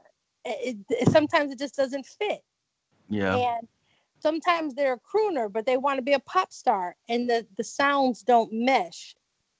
So if they're willing to say, okay, and really deep dive, and you may find out, oh my God, I'm a better country singer than I am a pop star. Maybe country is where I need to go. And it, it, it's about having an open mind. So to answer your question, yes, I do do artist development if they're serious about it. Yeah. Okay. Um, now you're the vice president of Veltri Music Group. Um, Sure. now we've discussed this before. It's kind of the, the same episode in which we we had talked about um, the uh, lack of control that uh, disc jockeys now have in on in radio. Uh, we we've had an episode about that, and with you know we talked about Alan Freed and the the, the whole payola scandal and everything like that. But with you doing uh, artist management, and you're also working with a music group, uh, is is there any conflict of interest there? I mean, like any potential for conflict of interest, and or how is how do you avoid it, or how is it not? There could be if you don't set the uh, set the lines up front. See, Bobby V is my client. I manage Bobby V's career. So part of my career development for him is to turn him into a CEO of his own record label. So I don't manage any of the artists on the label. I manage Bobby V. So I give him, okay, this is what we need to do here. I give him career development. I, I give him planning. I give him structure. So within that, I'm the VP of the label, a separate entity, which I am just protecting my client's interest in the label. If, does that make sense? Yes. So Yeah. it's not blurred at all for for how I set it up. It would be a conflict if I was managing the artist as being the VP of the of the label. So I I don't cross those lines. The VP of the label, I'm protecting my client's interest. So I'm one and the same as management. Anything that Belching Music Group does from the label side, that's how I acquire my income from the label side. Anything I do for my client Bobby V on the touring side and all of that stuff, that's what I get my my management fee from. I don't double dip and I don't cross over. Okay. Um, uh, one thing I would ask you about there, as far as like in any blurred lines or potential for that, um, because you mentioned that you are uh, the booking agent for Pleasure P, um, and with also managing Bobby V's uh, career, there was the um, the iHeart Radio concert a few days ago. Um, yes. and that's I I I thought about tiling this particular episode. Keith Sweat made us reschedule, but um, um, Listen, when that wi- show day, it just and then Wi-Fi was down. It was complete hell trying to navigate, and I was calling back, and I couldn't get the call. It was just it was tough. So I apologize. it it happens. You're you're a very busy woman, so uh, like I just chalked it up to that. Um, really, no no worries on on our end. Um, but as far as like, um, in that in that environment when it's you know uh rehearsal or getting you know getting ready for um for this kind of event how are you um i guess kind of what's your perspective as far as like you're you're doing this for this artist but this for this artist but they're all in like in the same room Right. So it's funny. I, I'm I'm like but I'm like big mama of the millennials. Um the relationships I have with every I just I help everybody out. If you're on a set and you need help, I will be a wardrobe assistant. I'll I just help because that's what I do. I want to see everybody look good and be good. So Bobby, as long as he's there on time, sound checks, making sure everything's right, his lighting, because again, that's my client that I manage. So I have to make sure everything is good. With pleasure, if pleasure said, Hey Melinda, I need XYZ, my position with pleasure, I got him there, he's there. So any wardrobe, anything that he needs to do, his team takes care of that. Mm. So, but I will still ha- lend a helping hand because I, I just know how to micromanage. I have four kids, so I know how to make sure everyone's happy, food on the table, kids dressed, washed, all that good stuff, and still have a life. So I just know how to I just know how to organize my time. And I have very honest conversations because in the past I've had clients jealous of other clients because they felt I was giving more time to one than the other. And it's funny, it's just they just preferred me around them because they know I I I handle stuff. So if they feel that I was, for instance, I had two tours going on at the same time. I had the Millennium Tour with Bobby, Pretty Ricky, and them that I helped package. Uh, I mean, help uh, book that tour and put the package together with them. And then I had the Legends of Hip Hop tour with Scarface and DJ Quik and Too Short, the, everybody that I got for that one. So they were running neck and neck in the same time frame. So there would be some shows that I missed for Bob, and then be some shows that I missed for Scarface. And when I missed a show for Scarface, oh, you're in Hawaii with Bob. Oh, okay, whatever. Or if I miss a show with Bob, he was pretty much handled because I had a, a good road manager with him. So sometimes you get people, and I don't even think it's a bad thing. They just like the fact that I handle business, and who wouldn't want people around like that? So it, it gets it's it's funny sometimes. It's just by having conversations with them. Like, look, I'll be there for your show X, Y, and Z. I'll be there for your show X, Y. And so it it's manageable. It's funny, but it's manageable. So has there has there been like a situation where like if um like with Bobby, if he has a, a writer and it says he's supposed to have um a bowl of green M and M's. Oh no. and and uh as his manager, yeah, you make sure that the green M and M's are in his dressing room. But Pleasure P also wants green M and M's, but uh, he's he's asking you, hey, where did, how did you get green M and M's? But like you don't you don't handle that part for him. It, has there been like anything to where it's like that? I don't want to say small, but something that can be like that important to that particular artist. Yeah, and again, it's about how you advance a show. And when you advance a show, that means you check, check, and recheck. And if I've said in my rider, I've sent riders for Bobby and I've sent riders for Pleasure, do you have everything in play? So I get there, and, and this is the initiative I take. And not everybody does it, and I don't expect everybody to, but I think this is what separates me from the rest. When it's time for sound checks, I go early. I go to the venue three hours, four hours early. I check everything. I make sure everything is there. I I walk the routes. I know where their dressing rooms are at. So when I leave and go pick them up from the hotels or get them and bring them back, everyone knows where everything is at. I don't make mistakes like that because if I have time to fix it, guess what Melinda does? I'll go to the store myself and go get the green M&Ms for pleasure and I'll let the promoter know, "Yo, you fucked up." And you know, I don't appreciate it. But it's about being proactive. So it's not showing up when you're supposed to show up. It's showing up ahead of time for your client and making sure everything is already set up properly before they even step foot in that venue. So, you know, it can get kind of bad. Sometimes someone doesn't have liquor, sometimes someone doesn't have the Red Bulls. You make it work. And it's about the relationship. Hey, can I take two over here? Cool. It's about how you communicate too. You know, can I take two Red Bulls over here? They didn't have enough. Sure, not a problem.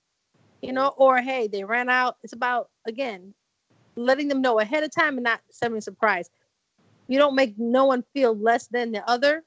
It's cool. That's why I like booking all I like all my clients together on shows. It's easy for me to navigate everybody. Easier. Okay. Um. Uh.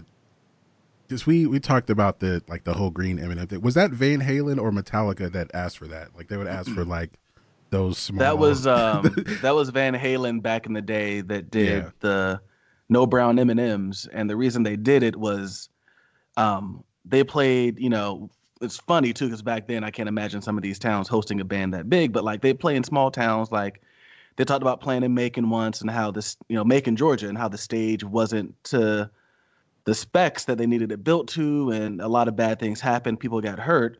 So they started putting that little small detail in their tour rider to make sure that the tour rider was read, you know, cover to cover, so to speak, front to back, um, in detail, so that the stage was built to the specifications that they needed it to be built to, and no one got hurt, you know, in the band or in the crowd.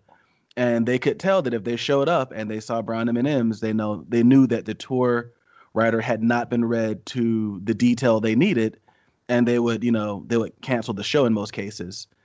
Um, so I That's mean, I don't know. If, That's yeah, smart. and yeah, because they, you know, they're like, you know, we don't want to get sued, you know, for Mm-hmm. bad stages, because you know when when um when things go wrong, no one's looking at the promoter, no one's looking at the stage crew, no one's looking at the sound people, they're looking at the band. Absolutely. So Absolutely. If you don't want to be held liable, you got to make sure they're reading that thing to um to to a T. And it became like a joke, you know, in a lot of circles, like oh no brown M and M's. But you know, they put the I think Edward Van Halen, Eddie Van Halen, I don't know why I called him Edward. Eddie Van Halen came out and did an interview, and someone asked him like, you know, why'd y'all do that? And he explained it, and I was like, oh, that makes sense. That's actually pretty smart. and and and the funny thing that you telling me that there because you know people get looked at divas all the time you think like mariah carey she le- doesn't like or she wants all yellow m&ms or something like that right? Or is yellow skittles or something that she wants or she doesn't want. But i I- you you first attribute it to oh they're just being divas. But you never Yeah. know what the backstory is. And they can't really say what the backstory is because then once they figure it out you know And they'll start building bad stages. right it defeats the purpose. So that makes Yeah. sense. And again i'm just an overly thorough person so i'm anal. When i say check everything up. Do you have this? Do you have that? I make them shoot me emails so i have everything in writing. So if something does go to the left my artist can see oh it wasn't your fault. You covered it. They just either lied or they just weren't prepared. But you know i i always tell people after we have this conversation can you send me an email? Or i'm to send you an email confirming everything that we just talked about. And i and i and i go through my riders tooth and nail and then i make compromises there and then when i compromise i make side notes red lines on the rider i let the artist see it i make him initial it or her initial it boom there it is you knew about this already beforehand so yeah. So I have a question too here. So mhm. talking about, you know, about the expectations, because I imagine credibility is a big thing yes. in this in, in in the music business. And credibility, you know, on on that side from the promoters and making sure that the people running the venue and putting on the show are are doing what they're supposed to do and meeting your expectations. How would an artist not meet your expectations? So, you know, what would an artist have to do to make you go, mm, "We've got to terminate this relationship. I can't work with you anymore." when there's several things wow that's that's a whole nother podcast um because there, there's there, there influences there's temptation out there when an artist goes behind my back and tries to do a deal behind my back Mm. um, when they get close to the promoter and they try to do a deal behind my back, or if they become a nuisance, or for instance, if everything is, let's go back to the rider, if everything's on the rider, but because they're trying to get more money from an art from a promoter last minute because they're greedy and they cause frustration on a promoter, i.e., let's say they say my chicken wings are cold. So you need to give me another thousand dollars because my chicken wings were cold, or I'm not going on stage. Like when you start threatening for bullshit like that, you go behind my back and try to do side deals or cut deals, or you don't take instruction well, and then you know the accountability game. You come late because you come late. You didn't get a sound check, but then you want to blame everybody else. But you didn't come on time for your sound check. Sound checks are there for a reason. So if I mm-hmm. feel that there's a lack of a lack of respect, and I always tell artists, this is not your money you're spending. This is their money. So you have to respect their time and respect their their requests.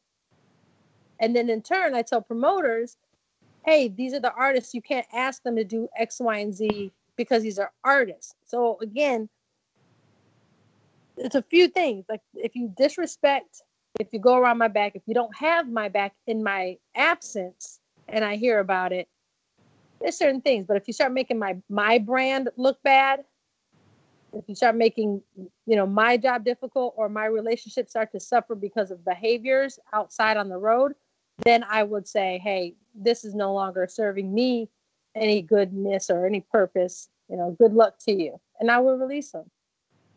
So basically, if someone's not going on stage, uh, and then like Flynn walks in, um,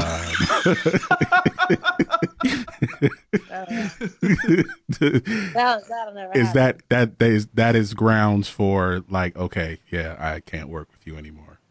Yeah, I, when when you have a lack of integrity, because that's what it is. Nobody with integrity would do or try a move like that. They just wouldn't. So, the minute you show me disrespect or a lack of integrity, I'm gonna side I'm gonna side eye you, and when I no longer trust you, I can't work with you. All right. Um, so I you, you said you've you've been uh, doing this for about 25 years. Like, how did you get? Um, what interested you about it? Like, as far as what got you started to where like this is what I want to do. What was that moment? I didn't. I I was working in the corporate world, you know, always, and I would just happen to meet celebrities. It'd be really ironic places in the mall or or uh, athletes. It'll be at a you know part like it was just. I would always just meet people of influence, and I never put two and two together. But when someone would come into town, they would call me up. Hey, Melinda, I need a barber. Oh yeah, no worry. I'll, I'll work that out for you. Call my barber. Hey, last minute, can you fit somebody in? So uh-huh. I was kind of just plugging people. If an artist was in town and want to go to a concert, and I just happen to know that person, hey, I would call the artist. Hey, I have another artist in town. They want to come to the show. So they trusted that my relationships were real. All my relationships were very platonic, but they could they could trust that I wasn't out to, you know, be a groupie. I wasn't out trying to, you know, get a part of whatever they were doing. I never asked for favors and didn't come at them and, and disrespect their space. If they wanted to come in town and, and lay low and say, hey, you know, Melinda, we're doing X, Y, and Z. Can you find me a place to stay? Sure, not a problem. And it was just all love, you know, helping people out. And it got to a point where people just said, Melinda, can can you manage my career? You just have all these relationships out here. You have always been and I it took me getting fired from my last corporate job. And I've never been terminated. I've never been reprimanded before in a job. And I was a victim of racism. You know, I had a, a boss from another country who didn't believe women needed to hold women didn't need to hold positions of power. So he made it super difficult for me. Um, and did things and targeted me. So once I got released, I, I sat down. I'm like, you know what? I'm never going to make another company a million some dollars again until I make myself a million dollars. And it just kind of fell in my lap like, okay, well, what's going on? So a couple of friends of mine hit me up and they're just like, look, since you're free now, do you want to do this full time? I was like, oh shit. Well, okay. Let's so I kind of it helped out because I just built really solid relationships. They trusted me. And when you build solid relationships, I had my feet, like I said, in movies, I had my feet already in radio, I had my feet already in music. So I kind of knew everybody and I started building the firm with the clients that sought me out that I vetted out and felt like they were a good fit for me as well as me for them. And so I had clients in every aspect of the industry. So they were all kind of bouncing off each other. So I kept everybody working.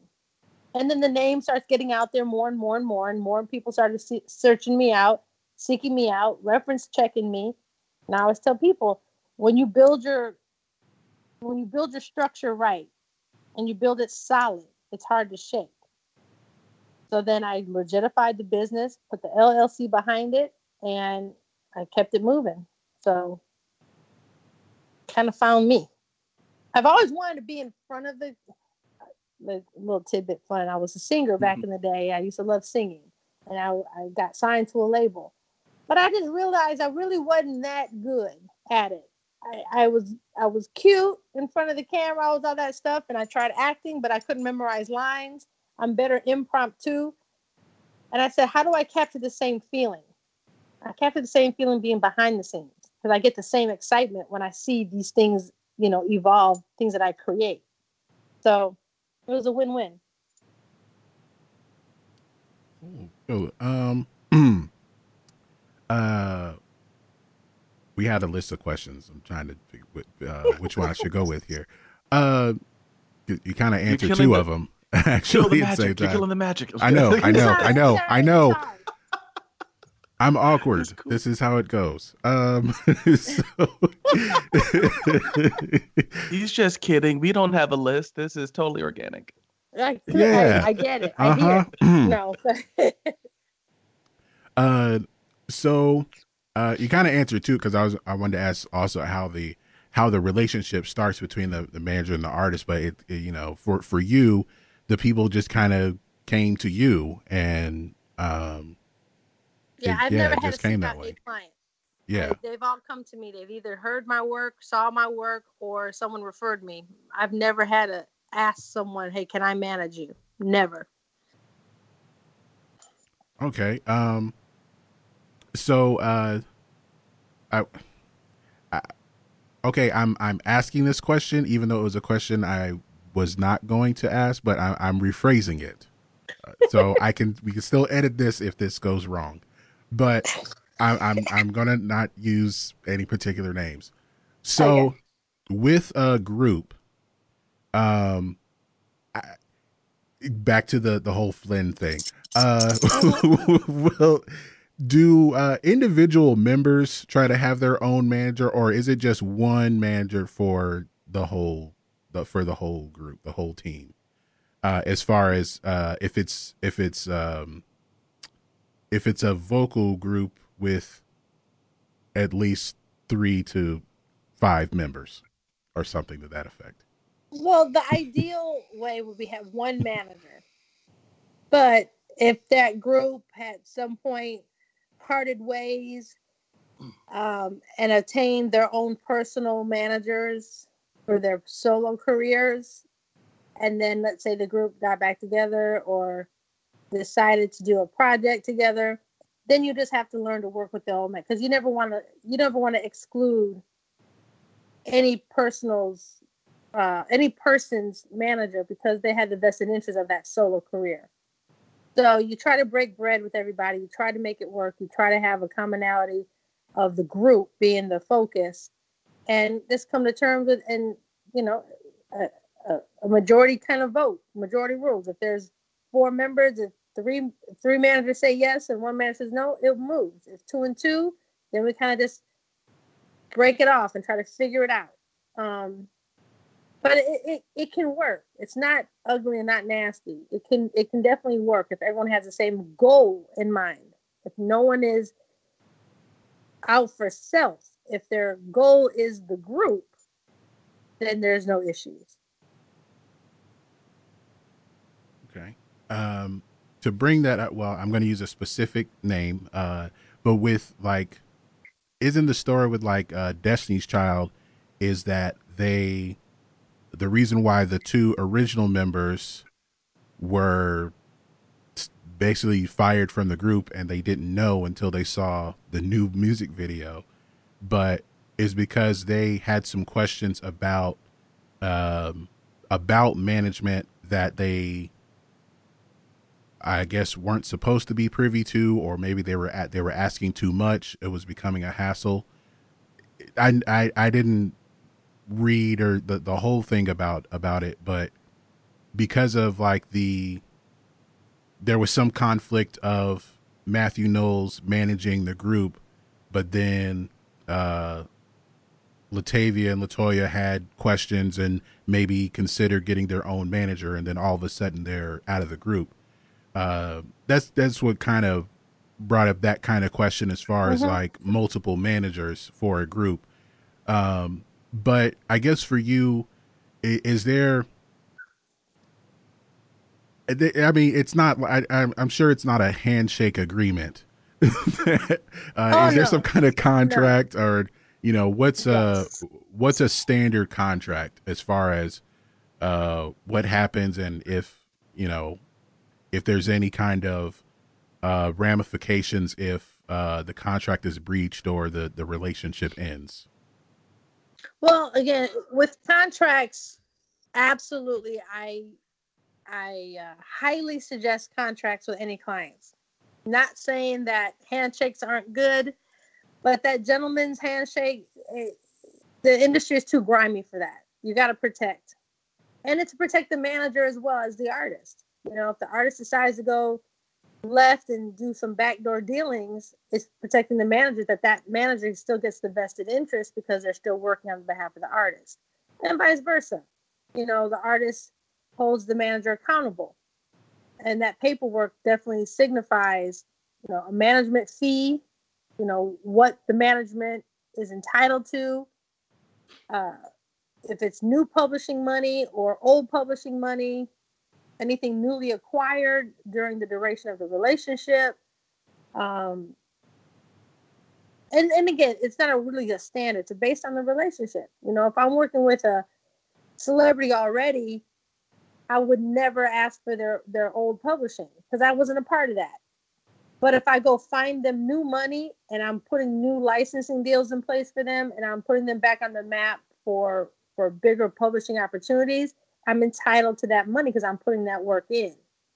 So it's about the negotiation with the artist, what that percentage looks like, you know, what um this is what some of the terms are. You can make them as loose as you want or as or as tight as you want, depending on the relationship that you have with the artist. And then when it comes to a term in the state of Georgia and actually in management, you really can't fire a manager. You can just stop working with them. But people like, I fired my manager. You really can't fire a manager. Like I can't fire my client. You know, it's one of those terms that you really can't do. It's just you just sever the relationship. But yeah, that paperwork basically is, is highly recommended. Anything you do is highly recommended to have paperwork and on paper. And a manager definitely needs one. Production companies need one. Any kind of business that you do with anyone, you should. Let me just say it that way.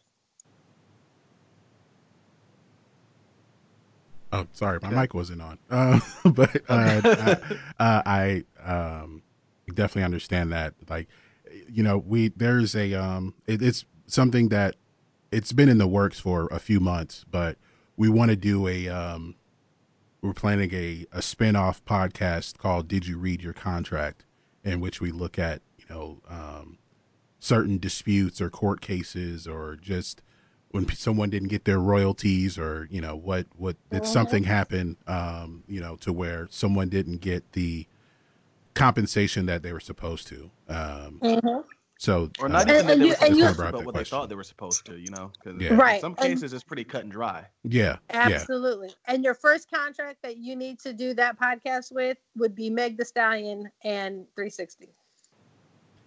Yeah uh that's Okay, that so sounds like a four letter word that sounds a four letter word in the uh as far as artists go the 360 deal but yeah Yeah. What What are your thoughts on 360 deals? I love them. I love them. Um, it doesn't hold the it, it doesn't hold the artist hostage. You know, it, it it shows and it should show unity in the work ethic that we both sides are putting in to push the artist. And then if the artist, it gives the artist time to really look at the label and say, hey, you know, you really did this. You made me pop off. You that's right. So now it becomes a loyalty thing and a, an integrity thing. Here we go again back with that respect and integrity word. And if I did really well for you, then I'll say, hey, just give me the first option for your next deal. But I'm not holding it down. If if I'm not going to do a three another 360 deal with you with the first option, then you're free to go. And I've done my job to you. But it doesn't tie the artist down, and it doesn't tie the label down. Because I think back in the day, those three, four label deals, for, I mean, three, four album deals with with labels, Mm-hmm.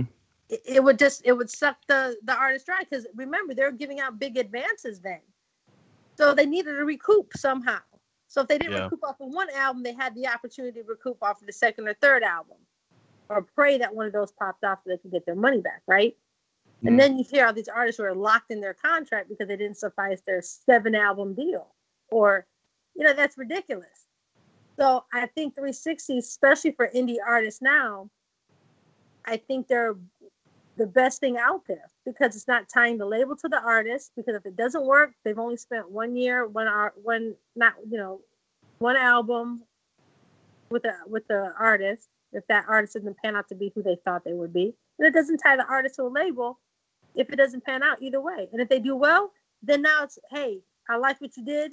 I'm gonna sign another year option one for you. So I think I think they're good. In Meg's case, though, I- think she did them real dirty because they're they're the reason why it popped her off. Nobody was even looking at her until they popped her off. And then when was it Roc Nation? yeah that she was going she was trying to Yeah. sign with them Yeah. Or and I, you know, my word was if Roc Nation wants her so bad, buy the buy the label out. If they believe in her, pay them their money that they owe that that she owes them per the contract. She had a really good deal. And people, if they- she had a really good deal for a new artist. and look at her. She didn't get that way through Roc Nation, nobody else. She got there through that label that pushed her there. Hmm. So I, you know, I, I I attribute it to her youngness. I attribute it to her her naiveness, and I attribute it to her her what do you call it when you can um, persuade somebody when her she's very she was she was persuaded, and I think they got in her ear. Manipulative. Mani- yeah, I think she got manipulated. I think they got in her ear. They told her stuff that she she liked, and then I think they they manipulated her into thinking that the label that she currently signed with did her dirty, and they did not. They did not. If I make you a bajillion dollars, why do you think that I don't deserve my cut from it? And I made you this. I made you this artist. So Yeah. Mm. I mean, I imagine, and I mean, this is kind of me looking back on on how I was younger.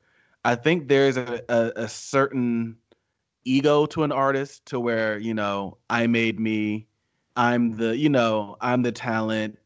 So I, I imagine because I don't know I don't know a lot about that deal, and I'm gonna research it though.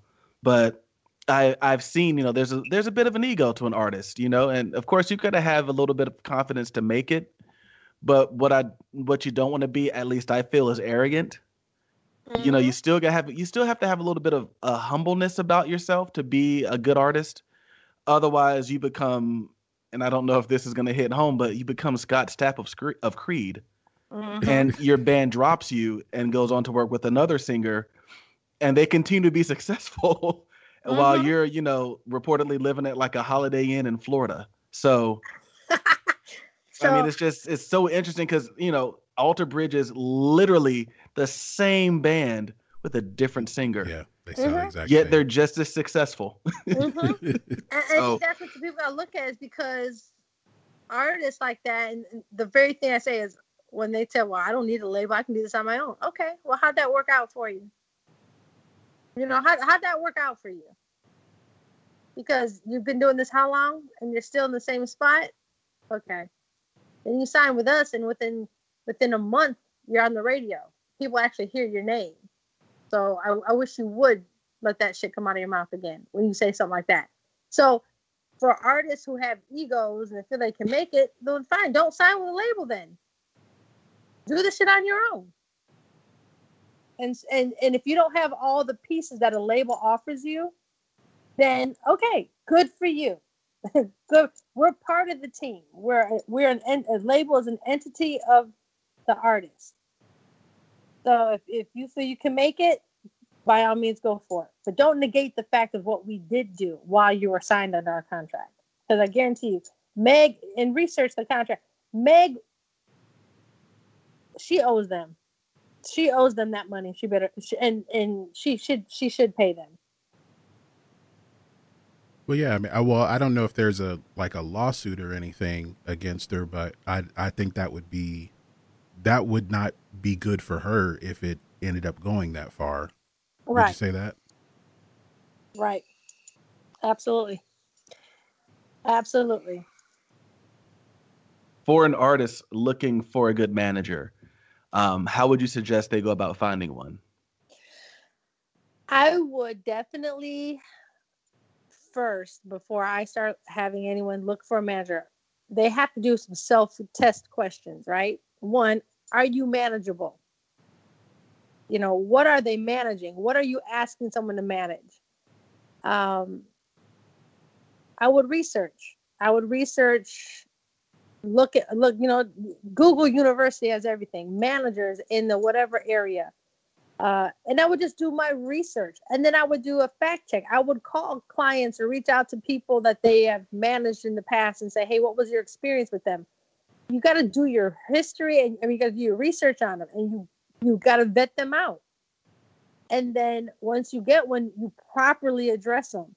I, I get so mad when I get client uh, uh, young people asking me for management services and they hit me with an email, yo, yo, I need a manager. I'm like, that's how you address an executive? That there's no etiquette, there's no coup. So making sure their their packs are together. If they have an EPK, making sure their links are together, making sure they're when they find someone, they're properly introducing themselves to a manager. And that will take them a lot further than just throwing hey, I'm an artist. Know, look at my 15 songs and, and send me 15 different emails with 15 songs. I'm not gonna open shit because I'm not gonna get hacked. So I mean, definitely do the research, definitely get references. Hey, what is it like? Have a set up phone calls, set up meetings, and see if the energy fits. See if the the goals fit. See if they're just money hungry type of managers. See if they really have a goal and a and a, a plan. If they care about your career, or if they're so inundated with all their other careers, will they get lost in the shuffle? So, a lot of factors. If you're looking for a manager, do your research. Reach out, set up meetings, see how you feel about it. If you feel good about it, then you run with it. So it does the uh in a way does the artist have to have um at least a little bit of uh professionalism and a, a a business sense about them if they want to kind of make their way up through the music industry? I, I would suggest it. I would suggest they would they would learn the business so they're they're more apt to have discussions knowing their own business since it's their money. I would definitely, you know, suggest that they don't run somewhere blind and expect someone to say, hey, take my career to the next level and not know anything behind it because that's how they get stolen from. That's how they get, you know, taken advantage of. But there's still people out there that do that. There's still people out there that that will strip them dry. So definitely have some professionalism about themselves. Definitely have a little bit of business truth. And if they don't know, say, hey, listen, I'm not quite sure what you're talking about, but let me go research it. Everything is available. Everything is available on uni- on Google, on YouTube. You know, what do contracts look like? What you should look at for contracts. You should have an attorney. Spend that little 250 and have an attorney actually look over some things. Don't just try to do it yourself. There's definitely some some business 101s that they should take responsibility for and really learn it before they jump in the game. All right. Um. So, uh, I, there we, we could. I, I feel like we could talk for uh like a, a couple more hours at least about this because this this has been great. Um. Yeah. Uh, but we definitely would like to have you uh have you back. Um, with uh, like I, I'm sure there's something specific, uh, or just some there there are a lot more things that people can um, can learn from this if they are looking for a manager as an artist or if it's something that they want to do uh, Yeah. if they feel like that is their calling um so yeah uh, that will do it for that this particular segment of our podcast um yeah. so uh, what we'll do here is, is uh, get to my earworm of the week. Um, this comes from my uh, infamous We Lit playlist on Spotify. It still Uh, exists. It still exists. yes, yes, it does. uh, it's which has just been a rotation of, of songs that that I found uh, that aren't on the radio for the most part. Um, so this one is from uh, an artist with um, a very interesting name. I think uh, his name is not Internet James. It's Internet James. In, in a, in Internet. Okay. Internet Internet. James. Internet. I love it. Okay, great. Um, he is from uh, Uh, he's from, I think he's from Washington D.C. and um, I've heard quite a, a number of his songs um over the past couple of years. Uh, this one is called it's called not hundreds, it's called hundreds. This guy. H U H U N N E D S hundreds. We supposed with an I, H U N N I D S. Oh, my bad. Yeah. I spelled it wrong. Okay. um, but it um, it's it's uh, I like the song. It has it has a, a nice beat to it, and um, he has a different kind of, I guess, as a rapper or a singer. Um, he has like it's like a flow where you feel like he's just going to keep going uh, for minutes at a time, but Play the the song's only like Play two and a the half song. minutes long. So this is uh Hundreds by Internet James, and we'll be right back.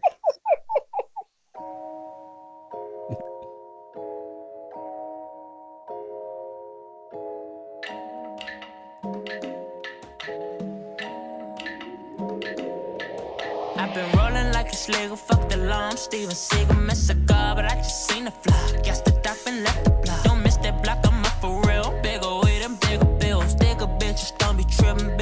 11 different grills and Fendi slippers. Got me slipping, sliding, think I'm Mark McGwire. You can spend my money, baby.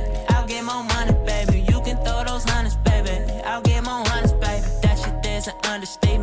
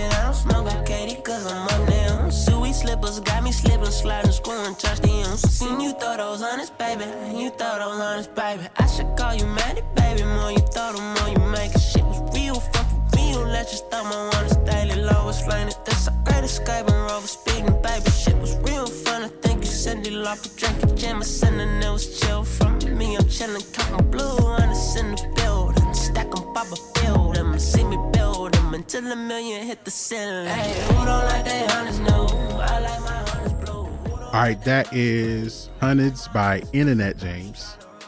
And you can find that song on our BTTYHT Earworms playlist on Spotify right now. Uh, so that will bring us to the end of this episode. Um, Melinda, if you, we always say this to our guests. Uh, well, one, thank you for joining us. Uh, Yes, but, thank you so much. Uh, Thank you for having me. but secondly, um, where can you be found, but only if you want to be found? We leave that completely up to you. Listen, I, I I question myself sometimes if I want to be found, so I, I appreciate that. No, it's at Melinda Santiago on Instagram, Facebook, Melinda Santiago. Um, you can go to thesantiagofirm.com. Also, you can reach me that way through the um, the email portion of it there. Uh, but everything social media is at Melinda Santiago and the Santiago Firm. All right. And um, Ben, where can we be found? So, as you stated, don't don't go to the website. You're just gonna hurt yourself. Yeah, don't do it. Um, don't don't go to it. I don't even remember the URL. Um, but go to facebook.com slash by the time you hear this. You can find us on the gram at by the time you hear this. And you can also email us at by the time you hear this at gmail.com. So the um, Facebook is spelled with the word you. That's Y O U, in case you don't know how to spell. And the Instagram, as well as our um, email address, is spelled with the letter U, and that is because We're under curfew, apparently. Yeah, we are. Under, yeah, we're under the cur- we're we're under curfew. We're unrest. rest. Uh, uh, all right, I'm woke. Um, And still So- underrepresented. Yeah. I need And to come so, back yeah. to you guys and and be in in studio with you guys when we get out of this curfew mess. I I think I would have enjoy you guys so much. Well, we so let's yeah, work. uh, we'll we'll yeah, work on definitely, that. we'll make that happen. Make it happen. Let me stop. Let me stop. Okay. Um. so what? Okay. So if you're listening to us, um, clearly you know how to find us. But but if you want to tell others about us, um, first off, you can tell them about where you're listening to us right now. That is a good start. Um, you can find us on Apple Podcasts, uh, Google Podcasts, if you have an Android like me, because they're superior. Um, you can find us on Castbox, Overcast, Satchel Podcast Player, which is a cool app because you can find podcasts in your area. Overcast, TuneIn Radio, Listen Notes, um, Play.fm, um, Castro Player. Is that is it Castro Player? or Castro, Pod, Castro excuse me. podcast. Castro Podcast, and really any of those podcast aggregate sites. And um, last but not least, Spotify sponsor us. You can find us on Spotify. Yeah. Yes, Who apparently indeed. is trying to become like the Netflix of podcasts. Like they're they're trying to corner the market on podcasts. So I don't know if that's good or bad or not, because I'm not a fan of what like Disney does with content. Um, I believe in 20 years, um, everything will be Disney or a variation of it, uh, which scares me. But I'm hoping that um, Spotify don't get all the podcasts because that might not be good. Well, as those who create a podcast, didn't they just give Joe Rogan a hundred million dollars? I don't We- know. we should try to Um, get I know they gave um, the Ringer a ton of money, um, which I love the Ringer. But I mean, like if you think about it now, I mean, yeah, Spotify's got a free plan, but you know, I've got the premium. But if I don't want ads, I'd have to pay for premium Spotify, and then you know to get. So it's it's it's slippery. You know, it's it is what it is though at this point. Um, at least they didn't buy the ringer. That was the rumor for the longest that Bill Simmons was just gonna sell the ringer. I didn't know they gave Joe Rogan a ton of money. Um, God, I feel like he's becoming the next Howard Stern. I, I don't know how I feel about that. Yeah, I got mixed feelings about that too. Yeah, Uh, he has his moments. He has his moments. As as some of my friends describe him, um, he is whatever the guest is. that's that's the personality he takes on. So like, he's got a really liberal guest who who's woke, he's really liberal and woke. If he's got a staunch conservative guest, he is a staunch conservative. I don't know. Like, how do you trust a guy like that? He's a chameleon. yeah, it's like it's weird. It's like you know, but when he's on, he's on. I mean, he's he can be enjoyable, eh, and he can fight. So you know, there's that. Um, so that will bring us to the end of this episode. Uh, we're going to end the show with um, uh, what's what's Bobby V's new single called again? Love that shit. Let me pull that up. We're going to So end the show wordy with that. dirty. I'm sorry, let me stop. Love that shit. We got listen. It's it's a fun song, and uh, please end it with that. Yes. Um. Oh, uh, and uh, like I said, like a few weeks ago, Bobby V was here and Zan Man was here as well. Um, yeah. So I got to I got to meet them. Um, yep. And this is the song Zan's on. Zan and Santos are on this song here. So it's love Start that. out the station. It's L U V D A T. Love that. Sheesh. Shit. Uh, all right, so we'll okay, I got it. So we're gonna end the show with that. Thank you everyone who has made it to the end of the show. Uh, thank you again for listening, and we'll talk to you very very soon. Peace. Peace. Yeah. Uh-huh. Uh-huh. Yeah. Bella shouted she from overseas. Valentino lingo when she talk to me. And she drippy Gucci on her feet. Yeah, she show me love when she comforts me. Yeah. Oh yeah, yeah, she active. I hit it, I smash